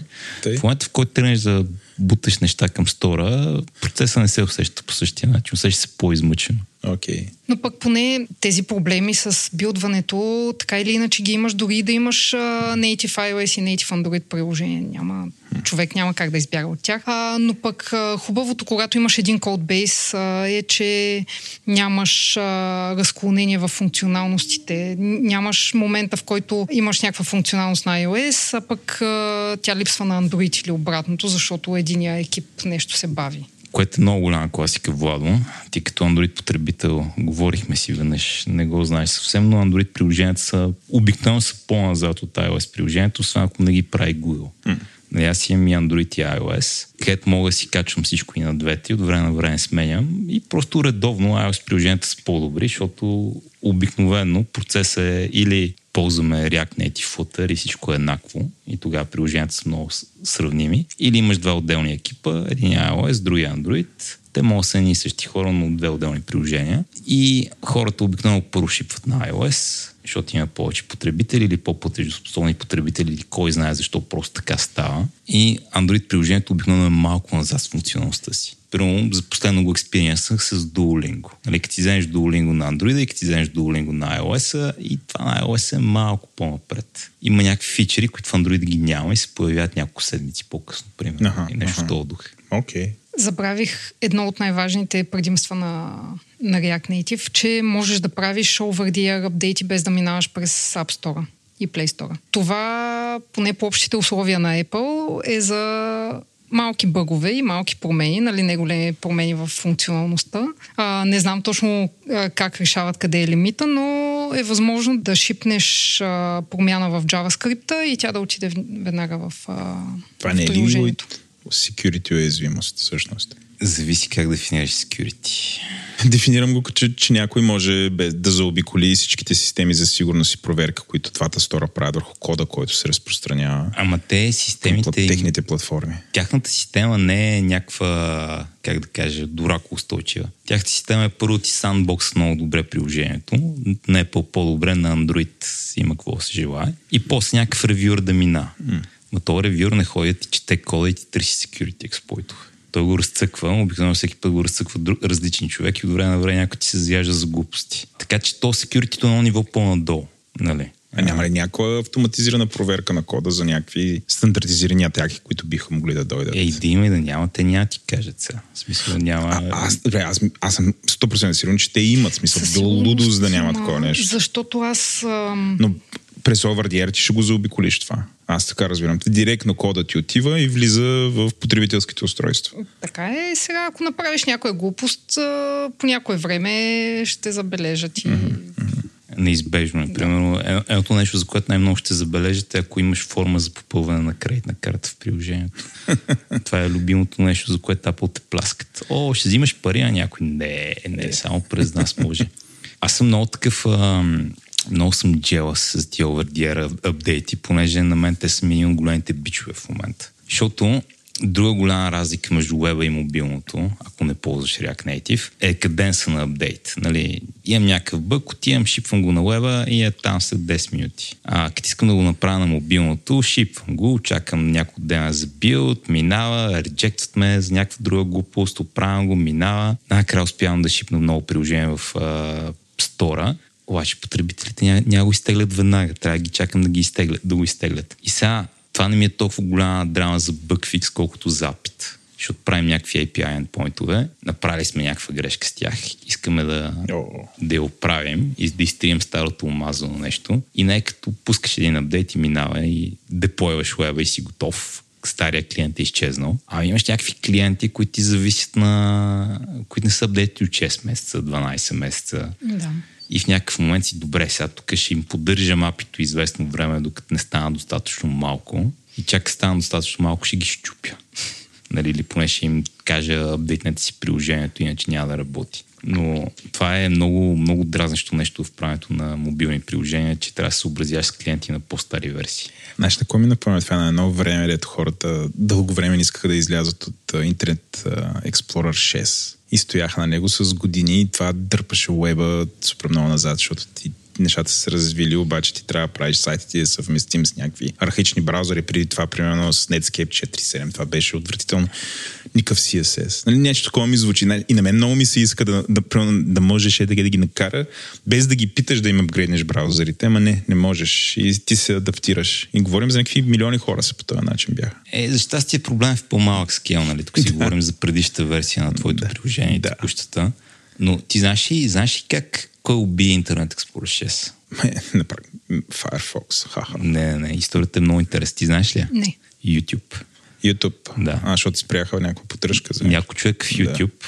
много се ядосали един ден на всички глупости, които правят за Internet Explorer шест и просто са решили един ден е така шипват един апдейт, където казват ще престанем да поддържаме Internet Explorer шест. Ето ви тук три браузера, които може да си теглите вместо това. И не казват на никой, разбираш. Не казват на legal, не казват на... Не минават през голямата бюрокрация да го направят, просто го правят и го шипват. И в някакъв момент настъпва огромен хаос в компанията. А как ще направите нещо такова? Идват адвокатите и тук показвате браузърите. Много е важно кой е първия, кой е първия споко, рандом ли, спираме първия. И в някакъв момент са били добре, айде хубаво. Ще го преживеем, това остават го. И това е един от така големите убийци на Internet Explorer шест. Да. Оф, добре, че са го направили, защото им чу, че и до сега ще се търкаля. Е, сигурно. Това на някакви хикс пет там. Да, между другото, колегата, който се занимава да прави приложението ни красиво, понякога споделя, че се чувства като във времената с различните браузъри, защото трябва да мести пиксели на само да, това, само като чух това, рето. пет пиксела ляво, пет, това са някакви къстъм класове, ама явно вече в съвременен вариант, които да са в зависимост от браузърите. Това... Да, в зависимост от платформата. Имаш от платформата, да. да. Какъв беше експириенса да научиш React е така от воле, особено в контекста на React Native? Какво беше лесно, какво беше трудно, какво Еми... те хлъзна, какво те обърка, какво ти лепна, така и беше и колко яко. Да. Как се почувства за хуковете, как се почувства за компонентите? Ми, този въпрос има много нива. Първо, защото аз идвам от дълги години, дълги-дълги години Python свят, в който трябваше изведнъж да, да вляза в свят с скоби, които... Това е някакъв ранд, който другите хора не, нали, им се струва тъпо, обаче аз все още като местя код насам натам и някъде не балансирам някоя скоба като хората и губя време да, да търся къде отваряща, затваряща скоба, какво става и, и така. Та, да, реално трябваше да мина на няколко нива едновременно: JavaScript, TypeScript, React, React Native. И ми е малко трудно да ги разделя кое от кое идва, а, но типовете в TypeScript ми харесват, импортите в JavaScript света не. Още не мога да ги разбера. Иначе, аз понеже години наред странях от правенето на ю ай, не съм била емоционално обременена от свят без хукове и свят без компоненти, така че просто беше нещо ново. Аз съм сигурен, че обяснихме цялата архитектура на целия ап. Окей, okay, React Native не пишеш аповете, има очевидно някакъв мобилен клиент. Нали? Така. И има ап. И сега аз, аз искам да разбера как едно такова нещо работи сега. Ето, при нас и Стефан ползваме апа. Той има го на телефона си, аз имам телефона mm-hmm. си, аз трябва да правя за сто лева. Значи, преместваме се заедно с тебе в uh, Скопие. Да, да. Значи не са сто лева. Точно така, преместваме ти, се в Скопие. Ти си в Скопие, аз съм в Охрид. Не, е типа на по-хубавото място. Да. Именно по-малкото място, нали знаеш, аз обичам на малки места. Охрид е много красиво, горещо препоръчвам. Супер, ти си Скопи, аз съм в Охрид и трябва да си прехвърлим някакви пари. Денери ли бяха? Денери. Трябва да си обменим малко македонско евро. Абсолютно. И трябва да преведа сто денера на Стефан. Отварям си апа. Чакай да видя колко бяха. сто денера са около три лева, мисля. Добре. Хайде, сто и петдесет денара, да са пет лева. Отварям си аз апа. Да. Какво става в този момент? Окей, okay, апа заработвам, той си комуникира, нали, трябва да знам колко пари имам вътре. Сега откъде идва тази информация. Как, как е навързано? Апа е инсталирана вече на моя телефон, дошила е от този стор, ти там, за да го качиш, си минала през всички тия мъки, дето ги описа преди малко. Mm-hmm. Аз съм на Android, Стефан е на iOS. Но да, отварям го. Да, много, много е интересно, защото има няколко канала на комуникация на апа с, реално с базата и с бекенда. Едното очевидно нещо, нали, което може да правиш с Google Cloud функциите, нормални на REST endpoint, което е така най-безинтересното в случая, понеже всички ползват, знаят как се ползват REST endpoint. Другите неща, които Firebase ти дава и, и Firestore, са директно твоя ап да, да има достъп до до базата данни и да, да може да се закача за лисънари, за данните в базата и съответно да, да апдейтва или да получава апдейти директно, ако това ти е предпочитания метод на комуникация. Като това може да работи и офлайн. Имаш офлайн бекъп на данните, които искаш а, от базата на телефона. Така че всичко работи просто много, много благо. Първо, за да си вляза в апа, нали? Аз имам апа на телефона ми, но той ще иска да се авторизирам. Влизал да. съм вече, нали? Иска, някак... си, да. иска пин или пин, там биометрик, идентифицирам се, да, че да, съм аз. Okay. И то трябва да ми покаже някакви неща, които ги имам, да знам. Те идват от Firebase базата или е комбинация Firebase, пък ти после си правиш някаква заявка към истинската ми банкова да, сметка. Да, в смисъл да. някаква такава комбинация в този момент. Да, а, да, кешираме част от нещата за по-бърз достъп в, в Firestore, но нали, source of truth ни е счетоводната система на банката. И което е the real big shit и което да. ти нямаш, реално нямаш контрол върху него. Там си имаш някакъв регламентиран начин да си комуникираш. Да, да, да. Okay. И в апа ми се попюлейт, примерно колко пари аз имам и примерно Стефан познат ли ми или не ми е познат. Примерно като искам да му преведа пари, какво пише му имейла. Че, ми, или... Четеш му, а, зависи ако, ако си дал достъп а, на да. апа до а, контакт листа си от телефона, mm-hmm. от там... През телефона може да мапне... През телефонския брой, телефонския номер, телефонния номер. Да. а, да. И то, то установява, че примерно и потребителя Стефан Кънев има акаунт да, вътре. Да. Въвеждам сто и петдесет денара и натискам да се изпрати. Какво става в този момент? В смисъл програмата от моя телефон, какво, къде комуникира, с кой комуникира, какъв е пайплайна. Проверява, проверява дали имаш достатъчно наличност. Тоест има някаква комуникация с корбанкинга. Има, има, да, естествено. Да. А, нали, ние може да си мислим да сме кеширали някаква сума, че имаш някакви да. пари, но всъщност през това време да е минало някакво плащане с да. карта някъде да. или нещо. Да, да ги е похарчиш с ножове. Например, да. Така, че... паралелно прави. да. да, каквото ни каже нали, системата, в която държи истината, да. реално тя прави транзакциите. Mm. Така че, нали, дори ние да си мислим, че имаш пари, обаче в този момент нещо да се е случило, някой хакер да ти е източил кредитната карта, в един момент се оказва, че нямаш пари да. И ти казваме, съжалявам, нямаш сто денара. Нямаш сто денара. А кога се прави, кога, значи кей уай си-то със сигурност си било, кога съм си създавал акаунта, нали така? Точно така, да. А после правите ли, би има, трябвало ли, нали, транзакшн скрининг? Сега, например, аз превеждам пари на Стефан и то трябва да ни провери дали не сме при някакви терористи, да, дали да, да, имаме има, право тия пари да ги това обменяме. Това пак си е а, друга система, която Друг... е Anti-Money Laundering, да. ей ем ел, която пак си е там по регулациите, които банките трябва да изпълняват и те, тя си следи дали ти си някой а, в някой санкционен списък, дали и дали, дали Стефан не е в санкционен списък. Например, да. да. А, дали правиш някакви съспиша с транзакции, откъде и по правила, нали, които са зададени в тази система, може да откаже транзакцията и тогава пак mm. Стефан няма да си получи трите лева. Играем за пет лева. Аз само ще кажа, че Money Laundering и Machine Learning имат един същи акроним ем ел. Случайност. То е ей ем ел.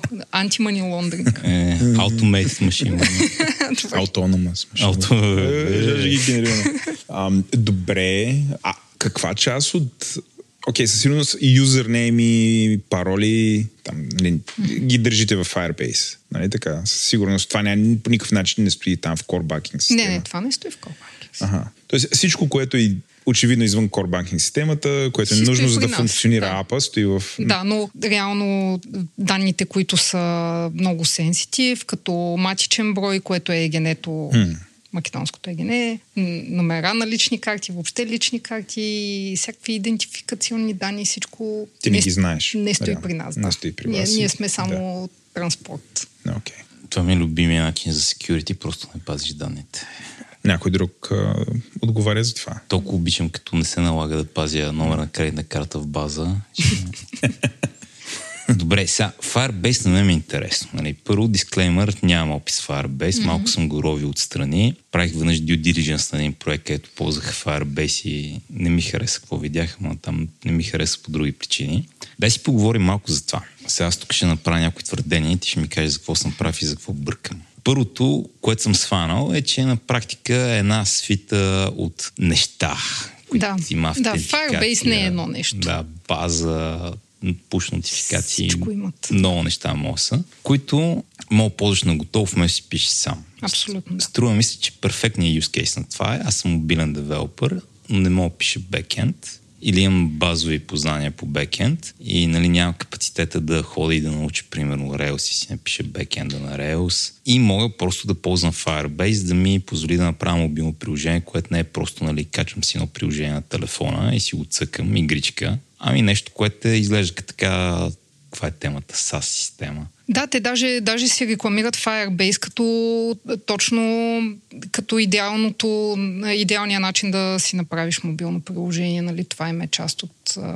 Мисля, че като отвориш Firebase или въобще като потърсиш как да си направиш мобилен бекенд, това е едно от първите неща, които излизат като предложение и е много мислено и удобно за това. А, също така предлагат и тестинг, да си качиш приложението и те на някакви там различни телефони да ти го изтестват а, автоматизирано. Специално това не сме го пробвали още. А, но всичко друго, функциите, базата, автентикация, push notification и PubSub всъщност, Publish Subscribe, а, много, много добре интегрирано и е много, нали, както споменах, самия ап може да си говори директно с базата, да се сабскрайбва, да слуша за промени в данните. Освен това, Google Cloud функциите също могат да се сабскрайбнат за промени в базата, on create, on update, on-delete, да се случват някакви неща, да будят Cloud функция, която да си изпълни нещо, когато, да речем, се появи нов запис. И да заспи след това. И, да. А, свършва си работа. Amazon и Microsoft имат ли альтернатива на, на Firebase? Си изуми да нямат. Ми... Или това е без, някакви... безалтернативно ли? Тоест, ако искаш да си в тази схема и по този начин да подходиш, няма альтернатива, трябва да си в Firebase. Сигурно има там, някак си... Да. най-малкото не ги маркетират толкова много. Mm. Нали, това е много, много силно интегрирано за... Защото е, примерно, това е от вече колко от двайсет плюс епизода имаме с Стефан. Това е първия път, в който чувам, нали, Google да имат, те да са стандарта в нещо, нали, да mm. доминират. И бих се изненадал да е така. Дори ето гледай React Native и Flutter. И Flutter е някакво underdog-а тук. Да, да. А тук и... вече тук няма спор, нали? Това е нещото. И съм изненадан, просто споделям. Не знам, има ли нещо в Amazon подобно? За... Нали, те имат ламбди, имат... А, между другото, Firestore, това, което забравихме да кажем, той не е релационна база, той е документна база. Да. Ще влезем и в това. Сега не знам, не знам Amazon какви алтернативи. Имат доста такива системи в интерес на истината, но Firebase определено е така популярното нещо. Нали? Сега тук аз да почна на чопля от моя, аз като mm-hmm. един, в момента ще сложа шапката на backend девелопър, а като един backend девелопър съм добре, бе, ама чакай сега, аз тук съм backend девелопър, аз ги правя тия неща, тук Google, що ми взима работата с Firebase, не ли е по-добре си правя бекенда сам, нали, очевидно отговора не е черно-бял. По-скоро искам да те питам следното. Да кажем, аз съм някой дет такъв full-stack девелопър и mm-hmm. искам да си правя мобилно приложение, искам си да правя всичко. И сега знам как как да правя бекенд и седи и се чудя. Добре, да сега за следващия си мобилен проект, кой ще бъде... Това вече е заето, така че черногорския револют, ако аз тръгна да правя черногорския револют, дали си пише бекенда сам и дали е ползвам Firebase. И като почна да мисля, първият ми въпрос е, добре, сега свикнал съм да си подкарвам бекенда при мен, да мога да си игра с него, да мога да го тествам. Малко съм такъв резервиран към а, системи, които да ги подкарам и да си играя добре с тях, трябва да ползвам някаква чужда инфраструктура. Примерно, имам разни колеги, които да работят, не могат да си подкарат проекта локално, ми трябва да си го подкарат там в ви пи ен-ите на...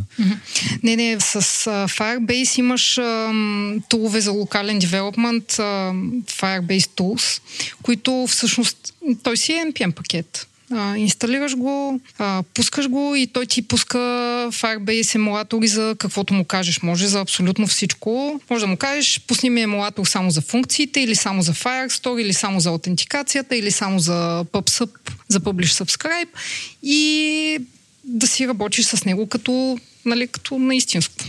Добре, т.е. първото ми притеснение, мога да го подкарам локално, мога. Mm-hmm. Нямам драма това. Второто ми притеснение е липсата на контрол. Сега тук всичко наготово ли идва, мога да го конфигурирам, ако ми трябват нови ендпойнтове или нещо по-специално става. А, в какъв смисъл нови ендпойнтове? Ти ре, реално това, което правиш, ендпойнтовете са ти Google Cloud функции. Всеки ендпойнт ти е една Google Cloud функция и пишеш кода на новата функция, пускаш си емулатора и то ти изгарява. Супер, да. Демек, начин по който да си мисля за него е готова платформа, която да. Нали, има си спецификите, не е Perl, който познавам или Python, който mm-hmm. познавам, но мога да си го подкарам локално, мога да си игра с него и имам механизми да, да правя неща. Да. Сега като казваш, базата си синхронизира с а, телефона, нали, отново знам отговора, но за нашите слушатели, mm-hmm. не е като да мога да пратя каквато и да е ес кю ел заявка на базата и тя да ми върне резултатите и да има някакъв security проблем тук, нали? Е, не, ти можеш, то не можеш, трябва да си направиш конфигурация, security конфигурация, всъщност клиента до какво има достъп в тази база. То не е таблици. а, реално данните са разделени на колекции и документи. И ако човек не е работил с документни бази данни, пък дори и да е работил, много горещо препоръчвам. Има много хубави видеа в YouTube а, от а, Google хората, които обясняват какво трябва, как да си а, дизайнеш базата, за какво трябва да внимаваш, как да си, да си подредиш данните, а, в кой случай, какво да ползваш, как да ги разделиш на колекции, на документи. Специално за Firestore базата има някои ограничения, като например, че можеш да пишеш върху един документ, имаш един райт на секунда. Тоест не можеш да пишеш повече от веднъж в секунда за един документ. И съответно, ако имплементираш някакъв каунтър или нещо такова, има патърни, по които може да стане това. А, или да ползваш някоя друга от а, услугите, които предлагат. И има куп такива ограничения, които е добре да знаеш, като започваш, за да знаеш как да ги заобиколиш или как да ги използваш в твоя полза. И също и как да си направиш security-то, така че клиентът ти да няма достъп до всичките данни. А има ли безплатна версия? В смисъл, някой начинаеш да, да, програмист то... може да почне да работи. Това има селинг пойнт, а реално да. Ние в момента единственото, за което плащаме е ви пи ен. До момент. Който върви двайсет и четири седем. Всичко а друго... Кога почваш да плащаш, едва ли? Еми, когато излезеш в продъкшен и започнат да идват многото заявки, то се плаща на... То си има някакъв лимит на заявки на месечна база. Примерно, ако го да, наскочиш, вече да, тогава почваш. Да. Но е, той, той е доста щедър и за, за девелопмент. Да. Просто... За тестова среда няма проблем. Абсолютно, да. Okay. И, и това включва и клауд функции и да. Всичко, да. Добре, аз като разбрах... македонският револют как работи. И сега няма как да не питам Стефан, ти що не си организира нещата по този начин? И, и всъщност, това ли е бъдещето? Всички ли трябва по този начин да работим? Или ама зависи? сто процента ама зависи, но... Колко добре ме познаеш. Олго, разбира се, ама зависи. Сега, гледай сега, не съм го ползвал, а, но няма универсални неща в а, софтуера. Колкото по-голям ставаш, колкото повече отиеш към по-голям скейл, толкова по-шантави стават нещата и допълнително, докато не си стигнал до този скейл, няма нужда да правиш шантави неща. Ама това шантаво ли е? Сега да знам. Еми, не ми звучи шантаво, звучи ми обратното на шантаво. В известен смисъл, да, в известен смисъл. Не, това не е шантаво, но нали, шантаво нещо е да си наточиш, да си пашнеш базата, примерно, си пашеш PostgreSQL, за да е много бързо едно нещо, което в този контекст не мога да направиш. Само, че нали, на много малко хора ще им трябва това. На много малко хора ще им трябва да си напишат собствена база или собствен език за програмиране и това ще бъдат компании като Meta, които си правят собствения продукт. Дали е бъдещето, не мисля, защото нали, преди всичко не е open source продукт, който се движи от комьюнити, а е продукт на Google. Така че винаги ще има предимствени остатъци и трябва да влизаш в тях с...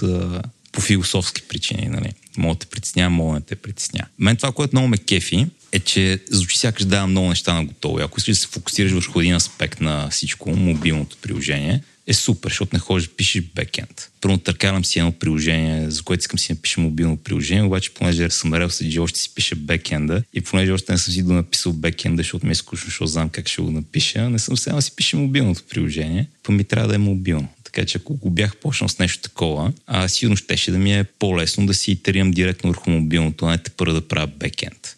Що не съм почнал с нещо такова, защото не го знам, което пък е един от минусите, нали, технология, в която трябва да влезеш и я задълбаеш. При това proprietary технология, от които аз нали, страня по философски причини, по някои по-практически, но anyway.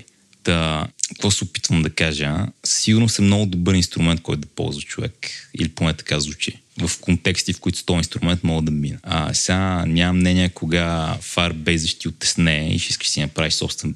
Това е добър въпрос за тебе. А, mm-hmm. Как го чувстваш? Ще ти отесне ли някоя Firebase и ще искаш да го замениш с ваш бекенд? Може да ни оттеснеят, значи клауд функциите, например, някои от ограниченията, които имат са от една страна колко бързо стартират. Ти можеш да сложиш някакъв а, минимум на, на инстанции на една клауд функция, например, за заплащания. Например, да стоят винаги пет а, инстанции на клауд функциите готови и да поемат всякакво натоварване.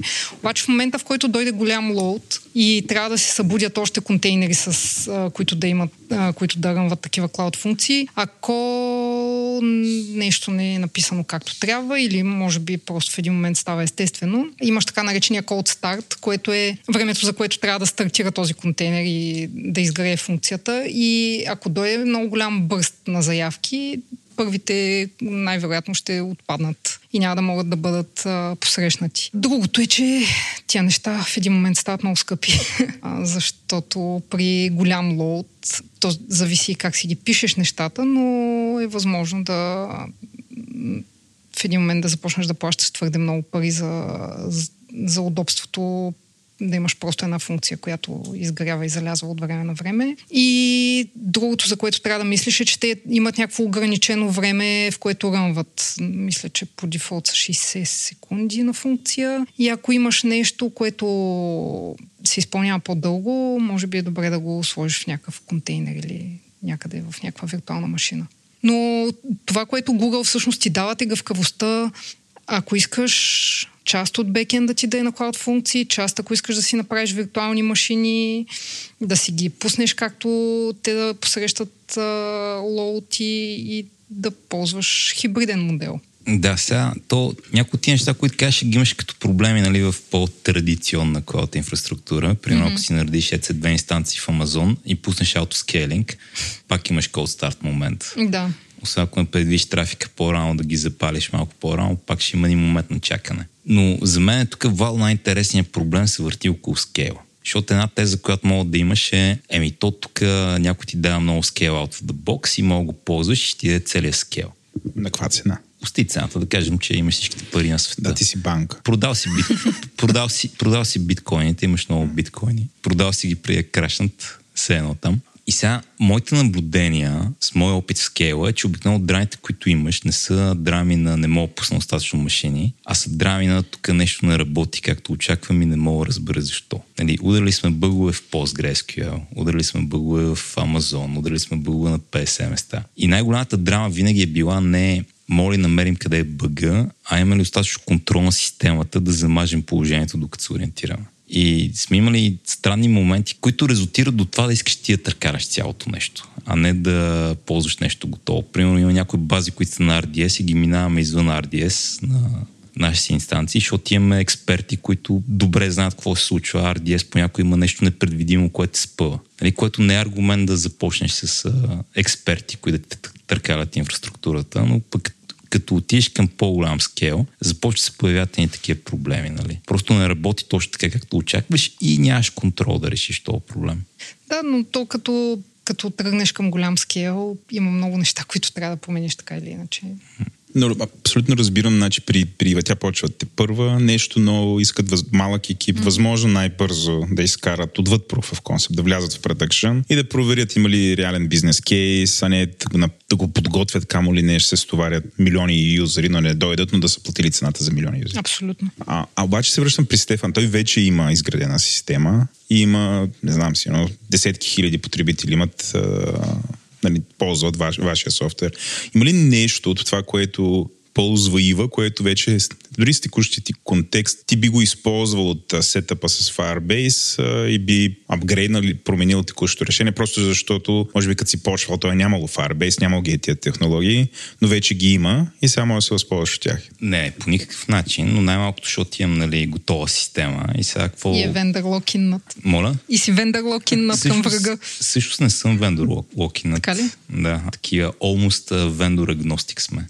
А, добре. То, примерно, това е нещо, което на мен не ми харесва в Firebase, че има такъв вендорнат елемент в него. Mm-hmm. Дори когато ползвам Amazon, нали, много предпочитам да ползвам а, и си две инстанция, в която съм си пуснал нещо вместо Lambda функция. Айде, това не е добър пример. Lambda, Lambda функциите са... Примерно, не обичам много да ползвам Lambda функции за неща, за които мога да пусна контейнер. Нали, има такива maintenance истории, за които ще пусна Lambda функция или някъде някаква много тънко искам да оптимизирам нещо, бих пуснал Lambda функция, но по-голямата част от стека искам да е нещо, което работи върху Kubernetes, да кажем и върху Docker. Ама да, тук а, избягваме нещо, а, нещо, което е много голям плюс, а, поне за нас, че нямаме нужда от DevOps в момента. Е, определено, защото това да имаш DevOps е съвсем различен проблем, нали, освен намери ги... Въобще, Kubernetes нали, и така. Да.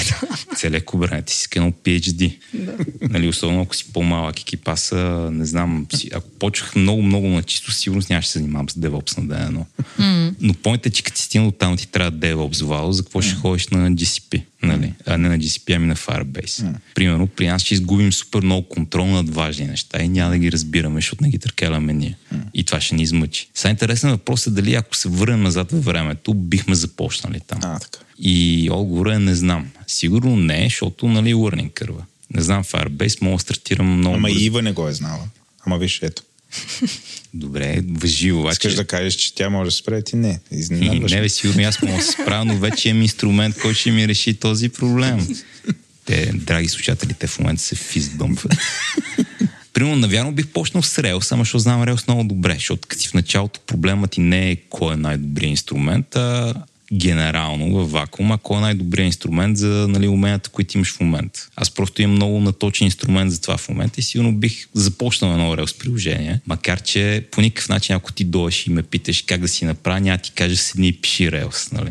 Ако, ако ти не знаеш Rails. Няма ти кажа иди научи Rails да си напишеш бекенда, ще ти кажа полза и Firebase. Защото така и така трябва да учиш нещо. Може би трябва е добре да научиш нещо, което ще ти даде най-много, най-бързо. Докато аз ще идвам от тъгъла на ми, много тия проблеми съм ги решавал, знам решението, сигурно мога да мина метър и ми харесва да имам контрола. Ще ми позволи да правя някои неща, които иначе биха ми били трудни. Примерно ще мога да ползвам релационна база данни и PostgreSQL, което ми харесва на мен. Мога доста да изтискам от PostgreSQL. Така че в един такъв начален етап за мен въпросът не е толкова кой идеалния кон във вакуум. Това е един вид. Днеска си много така вицово настроен.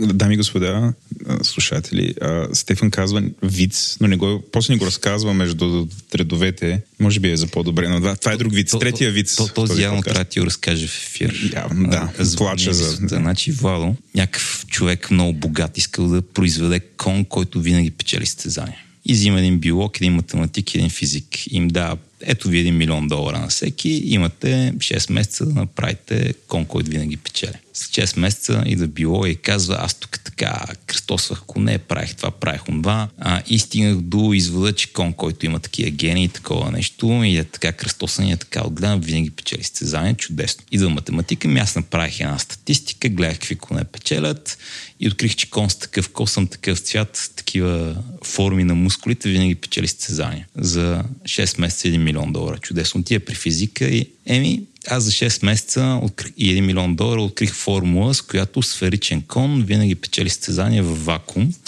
но при още шест години шестдесет милиона долара сигурно ще успея. Това е някаква шега с физиците, защото нали, физиката е някаква много идеална, поне в контекста в на този всичко се случва. Да, и затова го има този лав сферичен кон в вакуум. Okay. Okay. Защото нали, няма сферични коне, но така... Да. Anyway, това е контекст.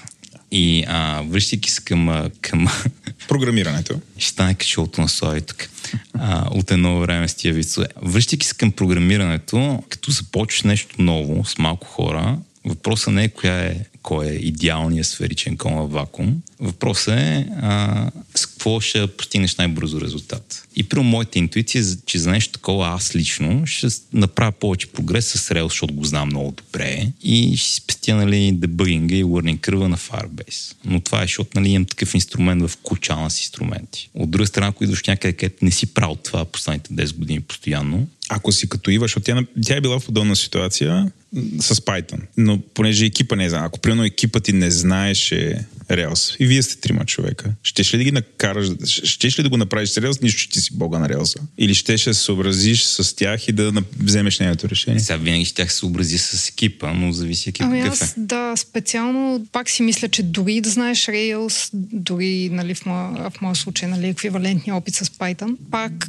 усилията, които хвърляш а, в Firebase и са много по-малко, отколкото да започнеш цял бекенд от нулата. Добре, ти усилия после в кофата ли са? Окей, okay, пораства апа, mm-hmm. трябва да смениш бекенда. Тия, тия умения, които си придобил, за да работиш с Firebase, нали, тотално го изхвърляш това и го забравяш не, и не по някакъв начин ще зависи, остане. Пак зависи. Зависи как, нали, на къде това, което ще гледаме ние, нали, дали има ботълник, къде има ботълник и какво искаме да всъщност да подобрим. Той и ефорта да го напишеш на Rails може да е загубен ефорт, защото мога да откриеш, че трябва да свалиш Rails и го замениш нещо друго.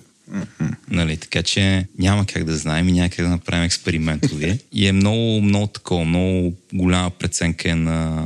А, на практика няма правилен отговор и няма универсален отговор. Нали, тук моят гъл е просто много добре знам как се пишат бекенди. А, и не знам Firebase. Нали, гесвам, че ще ми отнеме по-малко време си не пише бекенд, отколкото да на Rails, който знам, отколкото да научи Firebase, да му ударя някакви камъни, да научи пет нови модела, които има, примерно документни бази и така нататък. Mm-hmm. Отново това е много индивидуално. И сега го направиш екип с други хора, много зависи от другите хора. Нали, искам ли да ги учи на Rails, създават ли Firebase? Защото ако всички знаят Firebase са някакви богове, по-добре може би аз да научи Firebase, отколкото е сега да ви учи на Rails. И да, при вас знаеха ли Firebase или за всички? За, за, беше... за всички беше ново. No.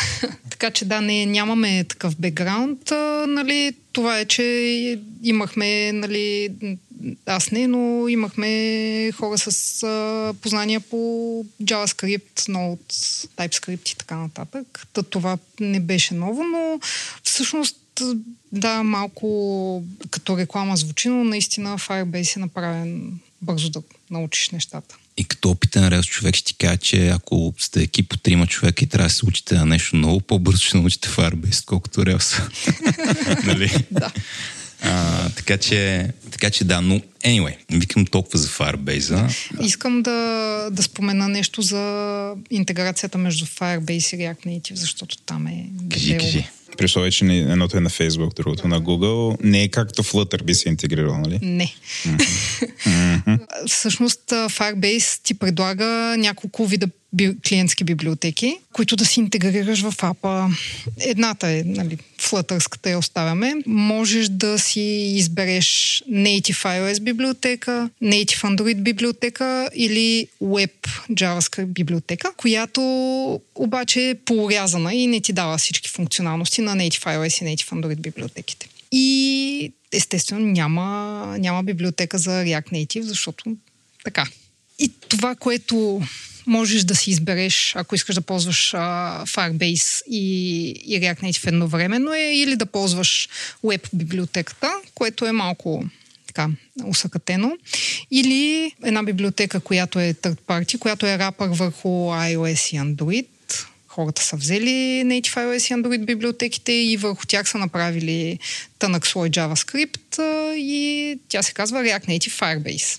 Обаче е third party. План не, трябва да я актуализираш също. Трябва да я актуализираш също и работи добре, работи както трябва, но в момента има голям проблем между новата архитектура на React Native, за която също трябва да влезем да говорим отделно, и а, React Native Firebase апгрейдите, защото Facebook са си направили iOS библиотеката, така че да не може да работи с новата архитектура на React Native, понеже тя е динамична библиотека, новата архитектура на React Native не поддържа динамични iOS библиотеки и така.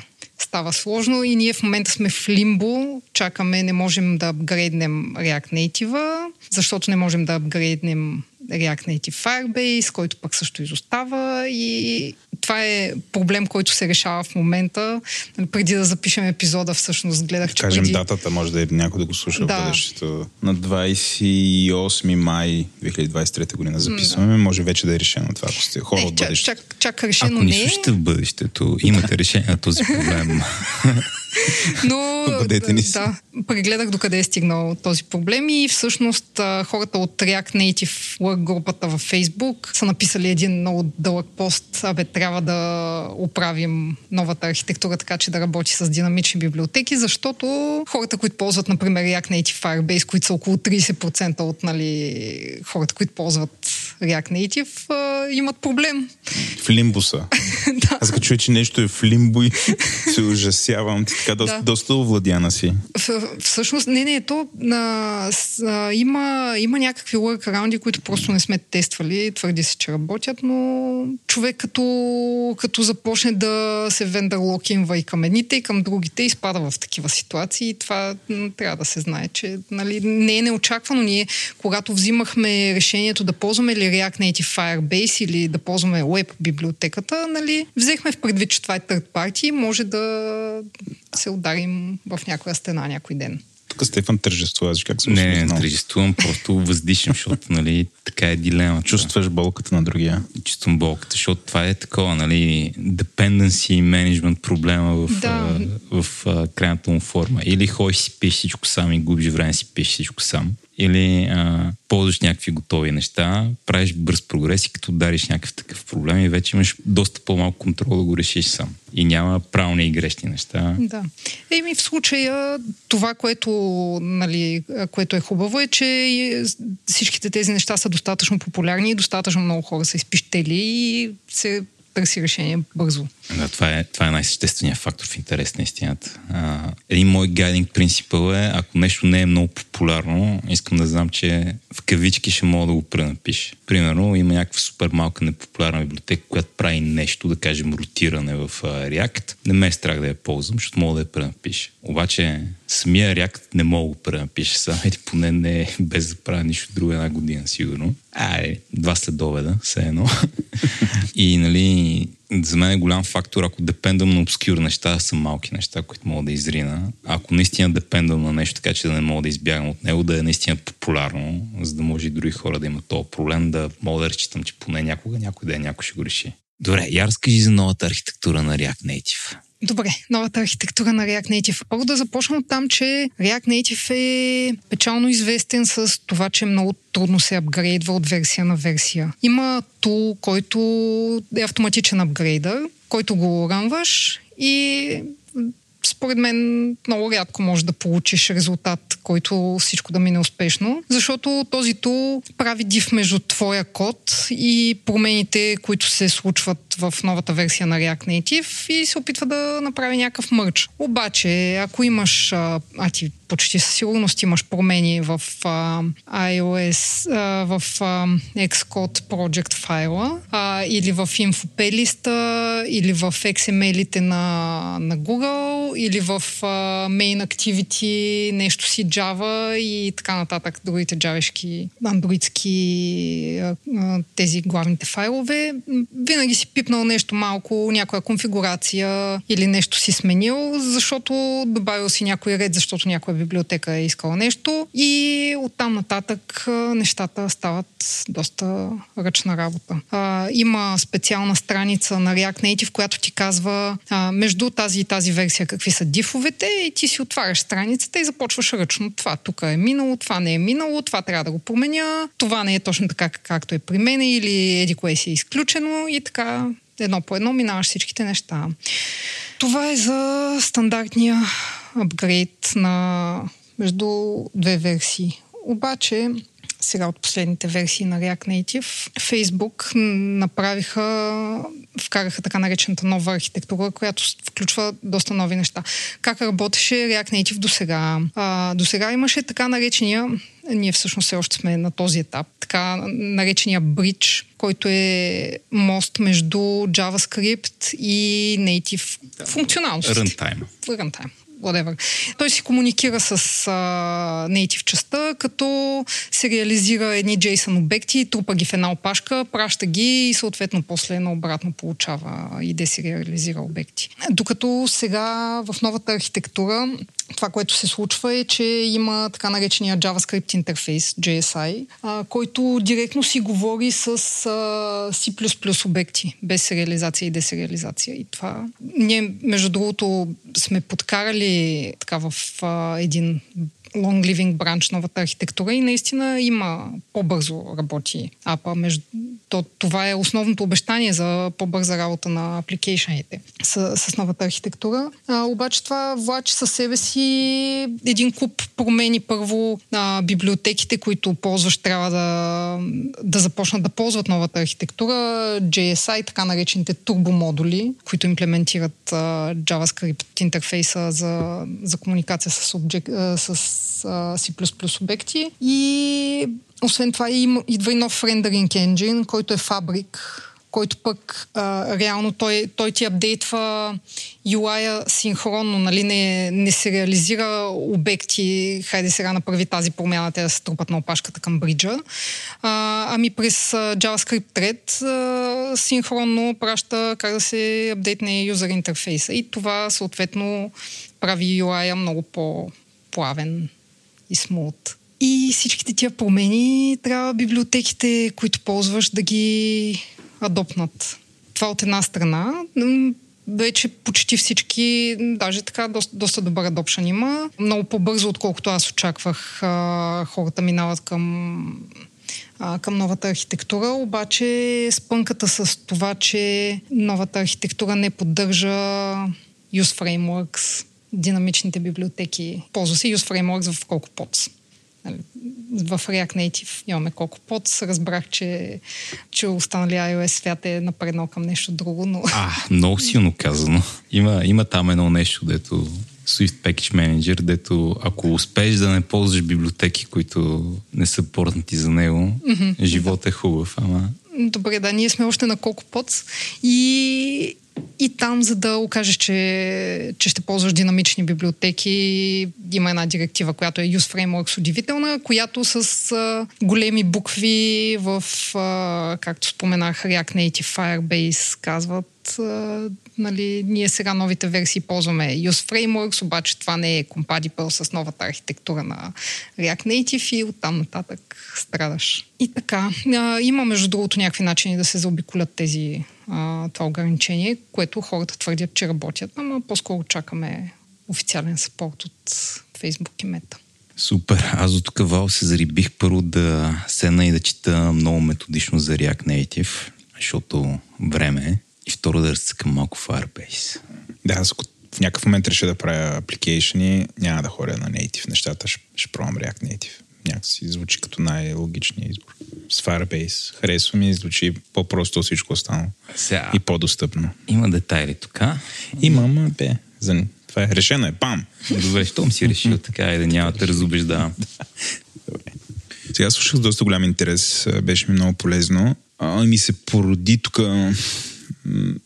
тема, която да обсъдя с вас. Тя е свързана с... Всъщност, как взимате такива решения и до каква степен ви трябва спорт? Вие двамата сте си ти о-та, но нали, някакси, ако някой ви гледа отстрани, доквено си ти о-то очакваш от него да знае всичко, да има отговора на всеки въпрос. А, знаем, нали, че и си ти о-тата са хора и не е точно така. И до каква степен минавате и въобще как, как минавате през процеса, като ви хрумне нещо, нали, има някакъв проблем, трябва да се намери решение. Съмнявате ли се? Сигурно всеки се съмнява, нали, окей, генерирам решението, ама това са най-доброто решение или аз ли съм най-правилният човек? Как валидирате а, тия решения и през какъв процес минавате за тях?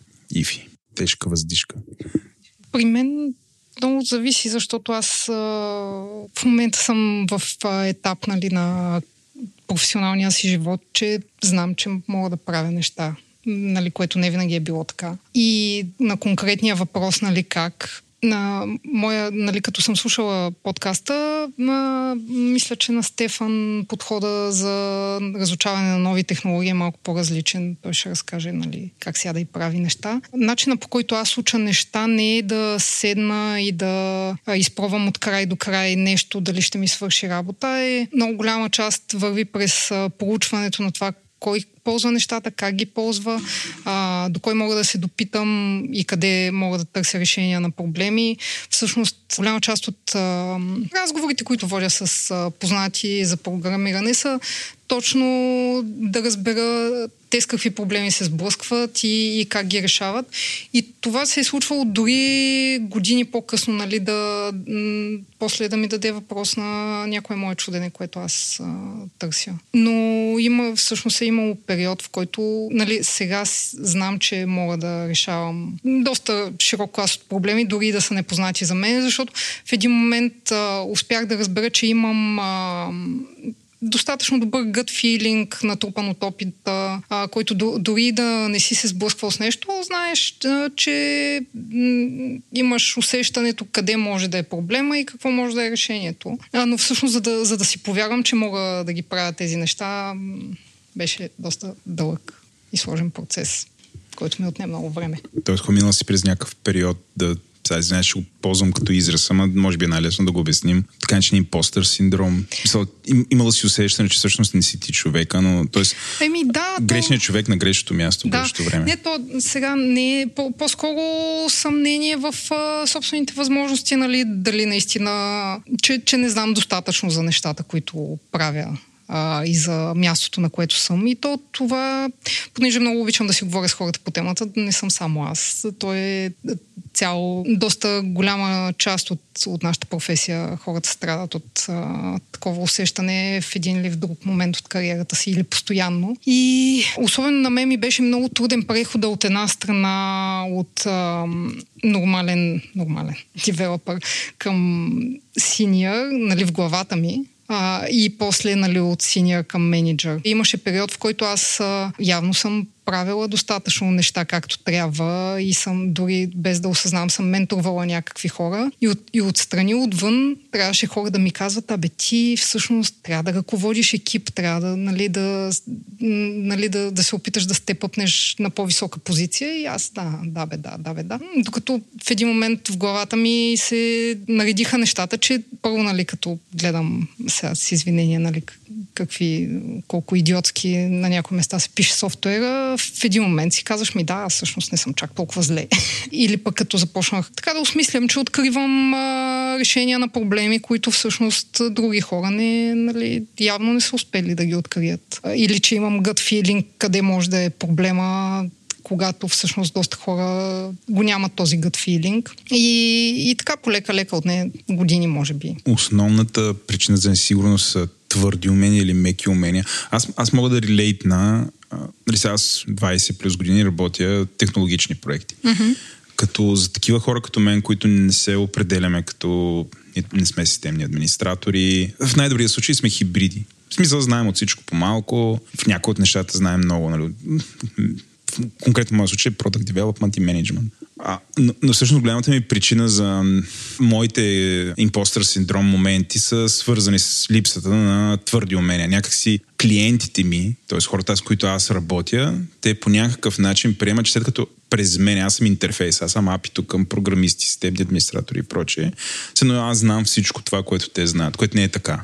И това винаги ми създава едно такова, нали, усещане за разминаване между всъщност каква е оценката, моята оценка за моя скилсет спрямо оценката на тия, с които работя. И същевременно хората, с които аз работя, те знаят, че аз не съм най-великия програмист или най-великия системен администратор. И това ти поражда такъв синдром, тия разминавания, а, че всъщност а, към тебе има такова очакване, но ти всъщност успяваш винаги чрез други хора. Каква част от това е валидно при теб? При мен не е, може би, толкова външни очаквания, че са били, макар че зависи като... Да, не, това по-скоро в по-малка степен. По-скоро вътрешните очаквания в мен, нали, към това, което си мисля, че знам, и, и най-вече то в нашата професия винаги има неща, които не знаеш и винаги са, а, на теб ти се струват, нали, абе как може да не го, не, да не го знам това, нали, или трябвало е да го знам от университета, или пък, нали, смяташ, че нямаш релевантен опит, но да, при мен по-скоро проблема е вътрешното очакване, какво е трябвало аз да знам, а пък, нали, че си мисля, че то не, никога не е достатъчно. Докато в един момент осъзнах, че то няма, няма достатъчно. Стефан, ти имал ли си такива моменти? Защото не че, нали, като всички сега те слушат и той, Стефан, знае всичко, може всичко, прави всичко, има мнение за всичко. Е, ще ще мисля да знам всичко и да мога всичко, Владо. Това е много интересен въпрос, чуя се колко назад да отида. А, сигурно съм имал такива моменти на ай, от мен ще става ли програмист, тук достатъчно добър ли съм и така нататък. Имал съм много късмет в интерес на истината. Сега се замислям, като ви слушам как си говорите. Първата работа, на която кандидатствах, не беше за програмист, беше системен администратор в фармацевтична компания, ма не ме взеха. Та, трябваше да работя като програмист, понеже не ме взеха за това, което част от късмета, може да съм системен администратор в фармацевтична. И да сме компания. Загубили този програмистски талант. Човечеството в момента и, е да, да страда. И да нямаме този подкаст. Да, и да няма подкаст. Имал съм различни моменти, в които така съм чувствал а, този импостър синдром. Аз тук, нали, мога ли се правя с това, не ли е много сложно, няма ли някой по-опитен от мене. И съм имал много късмет в неща, които са ми се случвали, така че се справя с това относително безболезно. И се опитам да мина през няколко примера. Примерно, тиш в еф ем ай и попрограмираш малко с другите хора в еф ем ай, поне по мое време първото нещо, което откриеш, че има много хора, които са помни от тебе. Имам и колега в момента, дето всеки път, като му давам някакъв проблем, който му е интересен, важно е да му е интересен, успя да измисли някакво решение, дето просто аз никой нямаше ми хрумна. Развиваш никога. Там дадох му един проблем миналата седмица и той се върна с нещо и аз съм добре, това е хитро, нямаш сетия как го направи. И допълнително всеки път, като тръм си говоря с него някакви неща, винаги знае нещо, което аз не знам. Аз отивам тук с някакво самочувствие да ръбъра. Той, това е така, това е така, съм фак, кога ги научи тия неща. Първоначално, като се сблъсках с такива хора, това много ме депресираше, нали, бях, мъщо не съм като тях. В момента много така, много ми клади огъня, много ми помага. В момента ме захранва това, защото ме надъхва. И ще ти разкажа малко как стигна до това. Друго нещо, което е имало при мен е, нали, първи опит да уча iOS. В общи линии бях там на една работа, работих нещо, траха ми екстра доходи и опитах се да науча iOS да правим едно приложение, си им познат. Въобще не успях да науча iOS, толкова глупов никога не съм се чувствал. Тук си говорим за първи... С, с, с ретейни релиз. Да. Нали, bottom line не бях седнал да прочита документацията, защото кой чете документацията, но anyway. Сега като погледна назад, виждам, че имал много лесен фикс тук, но тогава нещо не ми е бил очевиден. После като се научих да пиша iOS приложение десет години по-късно, се чувствах много добре. И това може би е малка част от разковничето. Как имал съм някакъв проблем в миналото, който много ме задухочен съм могъл да го реши. И когато съм го решил по-късно, съм бил добре, може. И това е такъв, как да кажа, то ефект се комбинира. И то ефект а, при мен го има от неща, които не са свързани с програмирането. Защото, как да ти го поставя, всичко е въпрос на умение. И най-както нещо на уменията е, че уменията се усвояват. Всички могат да усвоим повечето умения на света, ако искаме. Моля да бъдем топ десет в а, някаква сфера в света, сигурно ако положим супер много време. Ама моля, стане експерт и това станеш експерт, не че е тривиална работа, просто иска да вложи времето в него и малко методика. И самото умение да развиеш умение, също умение, което се учи, колкото повече го правиш, толкова по-лесно става. Има тук един момент самочувствие, който е много важен в интерес на истината. Един приятел ми разправяше преди време, че разликата между успешните и неуспешните предприемачи е, че успешните драматично се надценяват. Нали? Смятат, че могат да решат проблеми, които са невъзможни, но успешните се блокират и са, а тук аз не мога да реша този проблем. Тоест първият момент е да развиеш някакво... А... не би го нарекал точно самочувствие, но някакво нездравословно самочувствие, че мога да справиш с всичко. Това съм имал късмета да го развия случайно, просто съм попал в ситуации, където е имал проблем, който съм имал късмет да реши, съм стигнал да излъча, че мога да реша всеки проблем, но съм го развил и по други начини. Примерно, като малък не мога да плувам. Като ходихме на море, аз бях някакъв такъв много, е, ще се давя всеки път. Баща ми така и не ме научи да плувам, защото аз не бях много добър ученик, както мога да сетиш. И не ходихме толкова често на море. И някак като бях на двайсет и четири пет, реших да почна да ходя да плувам по здравословни причини и по спортни причини. И там ходих два месеца в басейн Спартак с а, инструктор, каже ми какво прави. След два месеца вече можех да плувам. Можех да направя няколко дължини, да правя крол и така нататък. И това така в психиката ми много неща нареди. Нали? Всеки път, като погледнеш към морето и, и те страх да не се отдавиш, сега като погледна към морето съм, мога ли да доплъм до е и там надалече и да видя какво има. И като си минал през някои такива неща, това ти дава, нали, една увереност, че може да се справиш с нови проблеми, които не си виждал, особено на по-късна възраст. Също и книжка съм взимал на късна възраст и това ми е помогнало, нали, да не ме е страх от а, ще се кача в кола и ще стане нещо. И тук има един такъв компонент, който е чисто и просто увереност, че мога да решиш проблеми, които не си виждал. Който понякога методично, понякога не методично съм работил на него да ми, да ми реши този проблем. И другото е, че съм имал хора около мен, които са ме тласкали към а, някакви такива позиции, където мога си развих повече от потенциала. Първо в първата ми работа, шефчето там много бързо ме направи тим лид, просто защото върших много работа. Аз нямах никакъв опис менеджмент и го подходих с... дай да видим. И го научих. Но много съм брал ядове от това, но не съм брал големи ядове от това. Един друг начин, по който мисля, това не е моя мисъл, но ще се, ще се направя, че е моя мисъл, е, че има едно такова махало, да пендулум. Има някои дни, в които се чувстваш, нали, като цар, мога да решиш всеки проблем и като махалото свигне в другата страна, имаш чувството, че нищо не мога да решиш, за нищо не ставиш, то сте зели на това място, после махалото свигне отново в обратната посока и си, ето към мога да направя всичко, мога да отида да поедам тия три середа код в продукция без да щупя нищо в единайсет часа вечерта. Няма драма. Има много такъв момент на психология в цялата работа, която е лична, индивидуална и трудно се дават съвети, които да са генерални. Но това, което мога да кажа, е, че определено съм минал през много такива неща. А, определено съм се чувствал много тъп, много такъв слаб в някои неща, много-много пъти. И това, което ми е помогнало най-много, е едно това, че мога да погледна назад и да видя, добре, сега научих се да плувам, научих се да карам кола, а, научих се да правя iOS приложения, научих се да правя Rails приложения, тук мога да бъгна някой много сложен проблем. И толкова е, който е седем пъти по-умен от мене и решава някакви проблеми много бързо. Знам, че той е по-добър от мен в тия неща, но знам, че някои неща съм по-добър от него. И знам, че примерно, ако проблема му е интересен, ще го сгазям, ако не му е интересен, нали... А... може би ще се запъне или ще отиде някъде друга, докато пък аз имам много такъв тъп и упоритинат. Знам, че мога да, бъс, да съм по-постоянен в някой проблем и да, да го преборя само с постоянство, а не с а, знания, къл и така нататък. Докато накрая пак изпълня, че всичко умение, включително и менеджмента, включително и какви технологии подбираш, че много рядко зависи наистина човешки живот и от това, така че грешките не са толкова скъпи и съответно, каквото не знам, мога да науча. Не винаги ще е лесно, не винаги ще е а, мъка, но щом съм научил едно или две неща, би трябвало да мога да науча и другите. Да, аз а, точно много мога да, а, да релейтна към това придобиването на умения в, а, нали, в личния живот, точно както ти с плуването, което аз имам за цел тази година, на доста по-късна възраст. Ти все още не можеш да плуваш? Все още не мога, да. Но пък се научих да бягам, нали, което пак а, в, а, в училище едно от най-омразните неща ми беше бягането. Аз на триста метра направо не можех, нали, последните ги изкарах с ходене. И преди няколко години реших, че ще се уча да бягам и писах на Еленко. Еленко, как да се науча да бягам? Той ми каза как. И започнах един април месец от нулата, една минута бягане, една минута ходене, една минута бягане, една минута ходене. Мислех, че няма да мога никога да дишам като хората и всеки път, като опитвам да бягам, ще ме боли далак и всичко.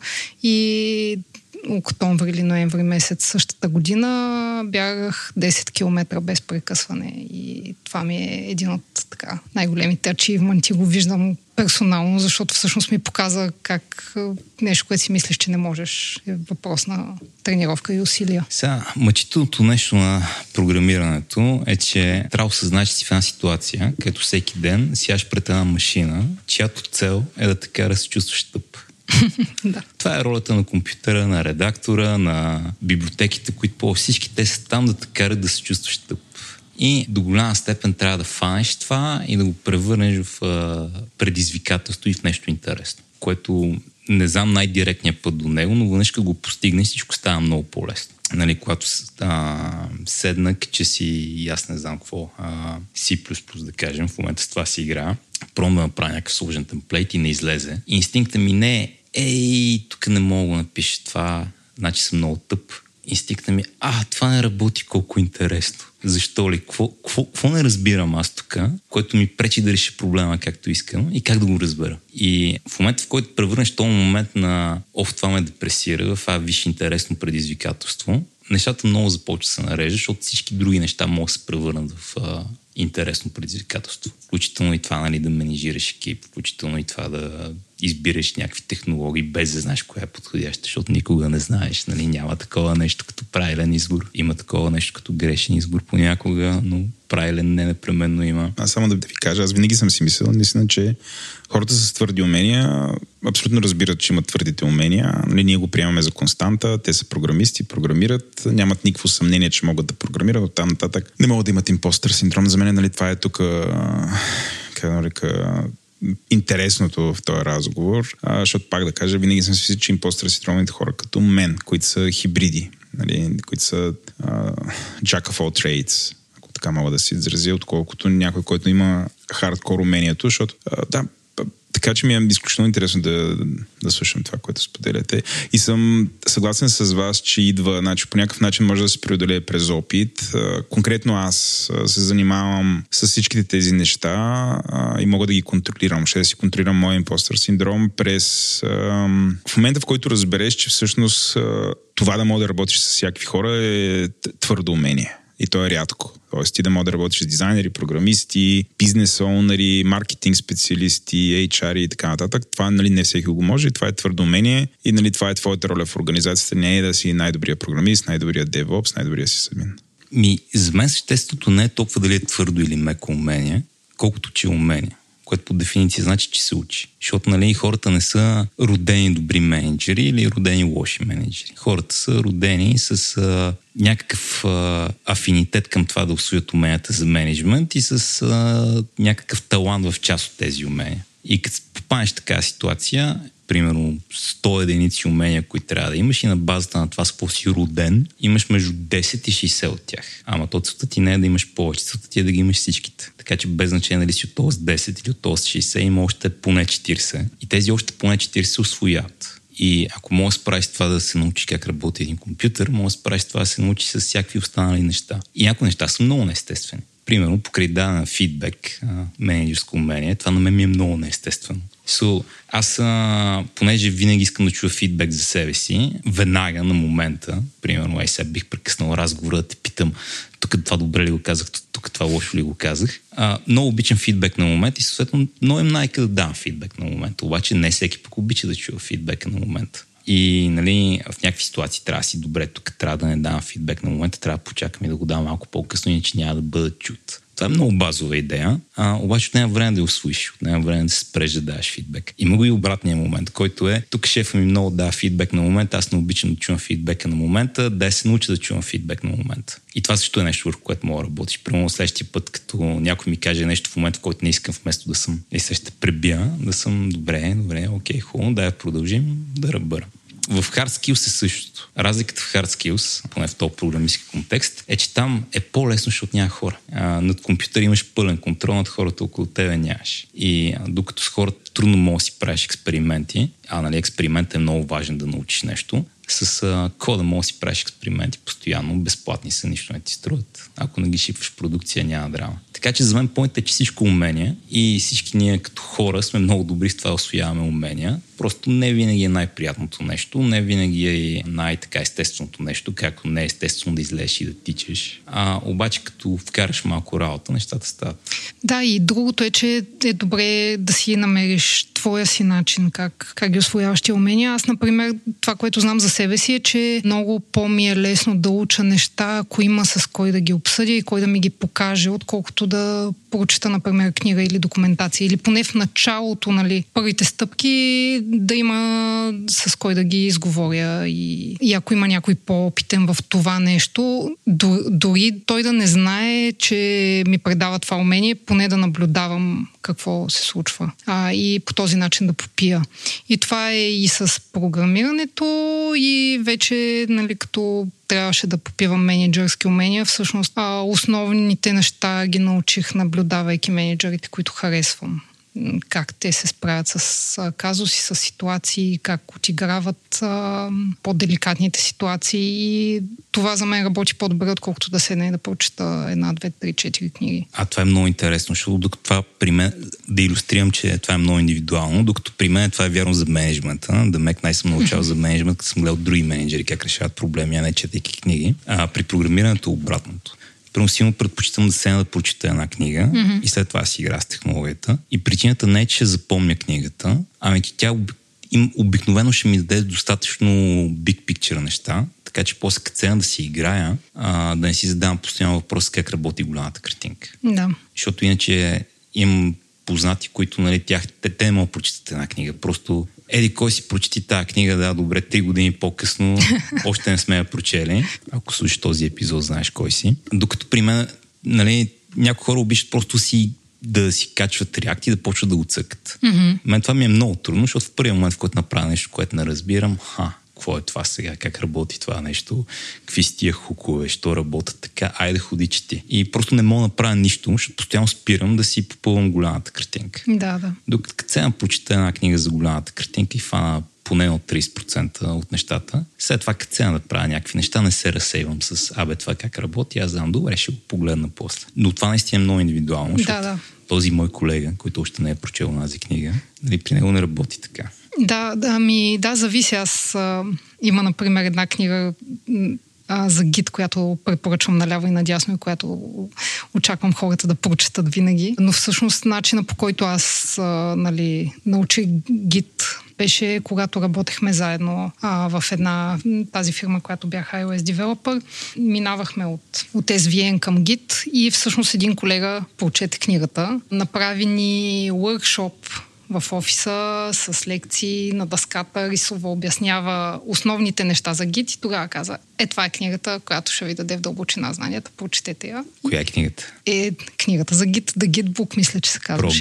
Про Git. Про Git, Про да. Git, много добра книга. Да. И, и това е всъщност, което наистина ти дава да разбереш Git как работи в червата си. И според мен всеки трябва да я прочете. Обаче, може би за някои хора, както за мен, всъщност да имаш някакъв друг introduction преди това е по-лесно. Аз уча най-добре, като гледам вече изградени системи и ги изучавам как те работят. Най-любимото ми е, когато се запалих да, да науча web програмирането, моите хобби проекти са били някаква форма на медиа. Включай говори интернет е не, не просто някаква, то е медиа. И когато напуснах икономедия, където си имаше и продължава да си има програмистки екип, си ти о-та, програмисти, хора програмират. Няколко години след това открих, може би съм го разказвал тук, но открих Flatfile си ем ес-ите, което решава доста проблеми и общо толкова се запалих, че научих едно нещо, което се казва граф. Все още го има, той е flat file си ем ес, изключително прост, в YAML-а си държиш данните и с Symfony, с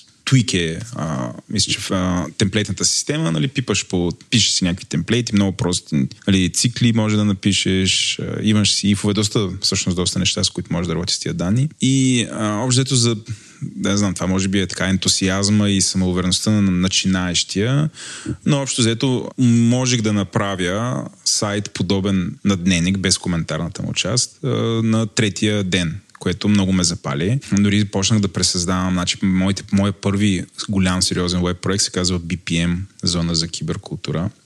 Беше хюдж между деветдесет и девета и хиляда деветстотин деветдесет и девета и някъде две хиляди и пета. Златния век на интернет. Златния, да, златния век на интернет и на Култ.бг. То, той тогава царя се каже Симеон. Симеон, да, прав си. Така се казваше царя. От две хиляди и първа там. И, и се почувствах супер добре. Някакси тогава си ликвидирах този импостерски синдром, защото ето, запалих се, четох. Има ръководство, значи граф има много така приятно ръководство, но най-добре се учих, защото имаше доста готови сайтчета направени, които може да си свалиш и да ги разцъкаш. Примерно един, основата на един блок и като го изучиш в детайл цялата система с админ панела отзад. И а, после толкова се бях запалял, че тук във фирмата натворих вътрешни хелп, хелп сайтове, правих сайтове на конференции, и на ивенти, и на какво ли не, така for free, само и само, защото мога. И в някакъв момент ми омръзна и спрях да е. Но така, от нея една година, в крайна сметка, това запалване. Аз това, което исках всъщност да, да акцентираме, че хората учат по различни начини и си валидират това, че знаят и че могат по различни начини. Нали? Аз когато осъзнах, че всъщност на мен ми е един от основните начини, по които уча е чрез някой ментор за, нали, за конкретно умение, технология или така нататък. Това много ми помогна всъщност да осмисля и аз как помагам на хората в екипа или извън екипа, чрез менторстване на всякакви теми и И хем, нали, аз се чувствам добре, като давам обратно в комюнитито и не само. Хем, а, това ми помага да осмисля колко много неща всъщност знам и мога. А това е любопитно. Аз пък от друга страна нямам проблема, че имам нужда да се чувствам полезен. Аз обичам да се чувствам безполезен.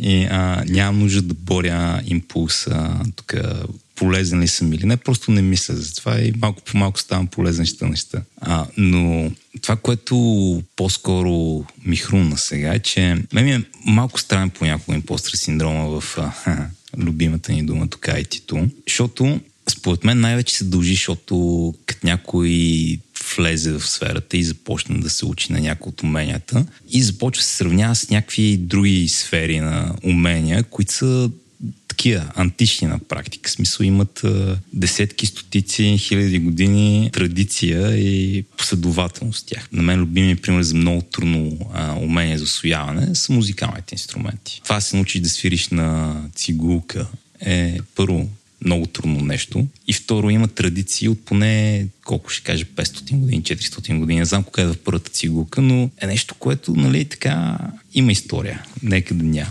Не от вчера. Не от вчера. Има ред други такива неща. Прямо говорим си за ножове с тебе, готварски такива. Сигурно и тия хора куват ножове, имат... Да. Е, много... Там е хилядолетна вече. Да, има много традиция и, нали, променили се с някои неща. Разбрали сме по-добре металургията, обаче скоковете са малки. А ай ти-то е... ай ти-то. А, софтуера е едно много голямо небрано лозе. Всичко е ново. И каквито и така, такива традиции и а, приемственост да започнат да се оформят някъде, те много бързо умират от това, че на всеки десет години просто ландшафтът е много различен. Mm. Нали, стават постоянно някакви работи, които тотално обръщат индустрията на обратно. Появяват се мобилни телефони, които имат браузъри и вече пишем неща по друг начин. Появяват се много могъщи сервери, които могат хендъл на голям лот и правим по-сложни системи. Появяват се клауд системи и това да си търкалиш серверите се превръща в оживелица и почваш да правиш нещо ново. Появява се чат джи пи ти и божа работа. Какво става? Як е фичър на това е, че няма, няма кой знае колко много. Тук имам нужда да разбирам какво са правили предците ми. На практика на всеки десет години има, има софт ресет на какво се случва и винаги учиш на чисто. Ама не си единствения, който винаги учи на чисто, всички винаги учат на чисто и е много такова leveling field. И има много, много повече глад за талант, отколкото някакви такива майстори, дето като моя колега, дето са много голяма рядкост. Така че между тия неща на мене ми е много комфортно в... А, тази среда, понеже нали, единственото, което трябва да владея е умението да усвоявам нови неща. И то дори не е особено ефективно. Просто умението да седна и да почна да чета нещо, да блъскам нещо, да пробвам нещо. И единственото умение, което ми трябва за това, не е да съм много умен, а просто да съм а, търпелив. Нали, окей, ще седна, ще се боря с React, да кажем, една седмица. И знам, че първо мога да го изтърпя и второ, след една седмица ще знам достатъчно. И това е много... Всеки път, като се почувствам малко по-неуверено, това винаги много ме успокоя. Знам, че не е въпрос на акъл, а е въпрос на просто постоянство и малко повече толеранс към, нали, това, че ти се дига пулса, докато тичеш. Фащаш и учиш Firebase. Ай, Firebase въобще не ме плаши, моля ти се. Виждаме го след две седмици, такъв абсолютно брадясал, не спал. Бориш се с Firebase. Ти, Вал, нямаш ли някакъв а, друг подкаст в вашата медийна империя за, за психология? Да, този финал на този епизод, като че ли е по-подходящ за подкаста Естествен интелект. Където, сами хронно, че може би ще се получи много интересен кросовър. А... Говори интернет, Cinematic Universe. Mm. Мултивърса на Говори интернет. От вселената на Говори интернет. Но понеже някакси ние дори сме го написали... Между това е много интересен експеримент, който правим, защото ние сме написали на, на сайта ни, че сто процента код, нула менеджмент. Тук някакси нарушихме това правило. О, не, не говорихме за менеджмент. Какво се преше? Добре. И по-рано сме нарушали това правило. Правихме Ама... епизод между части с Еленко и Серж. Спокойно. Да, да, да. Просто... Към нашите слушатели, ако това ви беше интересно и полезно, дайте ни сигнал, напишете ни или във формата за обратна връзка, или елате в Дискорд и ни го кажете. Искате ли повече такива, да, искрено и лично? Това няма да промени нещата, Владо. Ще, продъл... ще продължат да бъдат рядки и случайни. Да, да, да, просто да си знаем. В смисъл, ако е тотално загуба, въобще не се напомня. Въжи, въжи, как се казва, да. Шефчето на Естествен интелект. Слави Стоев. Слави, защо с него така? Няма не правите епизод за импостър синдром. Може да направим епизод за импостър синдрома. Защото, нали, шегата на страна им чуш, че това е много такова... Има го в много хора в... Света. Софтуерната разработка. ай ти-то. Да, ай ти-то. А, много мрази термин ай ти. Anyway, и да я знам. Генерално някакъв проблем, защото е просто... Да я знам. Защото да решим и управляем. Просто така, защото да решим и управляем като повечето проблеми. Да, да. Точно така. Ами добре, финалните думи. Стигнахме до финалните думи. Винаги в този подкаст са на госта. И фи... Освен, че каза ужас. Като в шоуто на Слави от едно време. Шоуто на Слави, да. Шоуто на Стефи и Влади. Стефи и Влади. Но Ифи, Ифи, Стефи и Влади приключват този епизод. Наистина трябва да финално нещо, което искаш да кажеш. Ми, като заключение на последната тема, а, мисля, че е добре да кажа, че не се страхувайте да усвоявате нови умения, нови технологии, нови неща и ако ви трябва ментор, потърсете си, много помага. Well said. И на мен ми хареса. Mm-hmm. Добре, благодаря, че ни слушахте. Забравихме да кажем едното нещо, което Ленко ни помоли да кажем. За тениските ли? За тениските. Имаме нови тениски. Вижте ги на сайта. Абсолютно. Има все още големи номера. Зарадвайте някой. Им... Малки има. Малките не са се разпродали дори от оригиналния дроп. Но да, има големи номера и малки номера, всякакви номера има. И ако искате стикери на тива на колна черта, Еленко е в а, Дискорда. А, така, пишете, че, му налично. Пишете му налично в някой от каналите. Да. Ако не ви отговаряш, ще видим мейла и телефона му и ще ви кажем къде живее с адрес. Да... А знам къде живее. Да, да, и аз знам.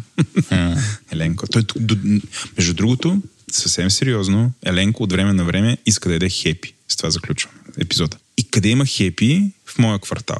Не, че няма в центъра, но той идва. Минава, взимаме и ходим да ядем хепи. Значи, ако ще ядем заедно и няма аз да идвам в центъра, ми той ще дойде до Младо, но винаги ядем хепи. И последния път идва Еленко с колата, звъни, долу съм, слизам, влизам в колата, Еленко слуша Тилда наклонена черта. Викам, ко правиш, бе?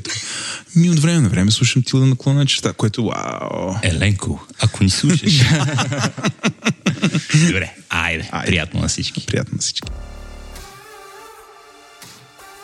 Благодаря ви, че останахте до края с нас. Тилда наклонена черта е част от мрежата на Говори Интернет. Водещи бяхме аз, Владо и Стефан. Продуцент епизода беше Стефан Кънев, аудиоредактор и монтаж направи Антон Велев, музиката и корицата ни са от Тунко, а дизайнът ни от Иван Кинев. Ако искате ли не дадете обратна връзка, разбира се, разбира се, в бележките на шоуто има връзка към формуляра ни за обратна връзка, а също така най-добрият начин е да отидете в нашия Discord сервер, където има специален канал, посветен на този подкаст, и там може да ни дадете някакви обратни връзки, впечатления, съвети, акъли или въобще каквото искате. Discord серверът ни се казва Тилда наклонена черта. Ако искате да споделите любовта, идете ни напишете едно ревю в iTunes, рейтнете ни в Spotify или се абонирайте за нас там, където си получавате подкастите. Това най-често е Spotify, iTunes или каквато да е друга програма за слушане на подкасти. Ако искате да ни подкрепите, то идете в магазина на Говори Интернет, той е на адрес шоп точка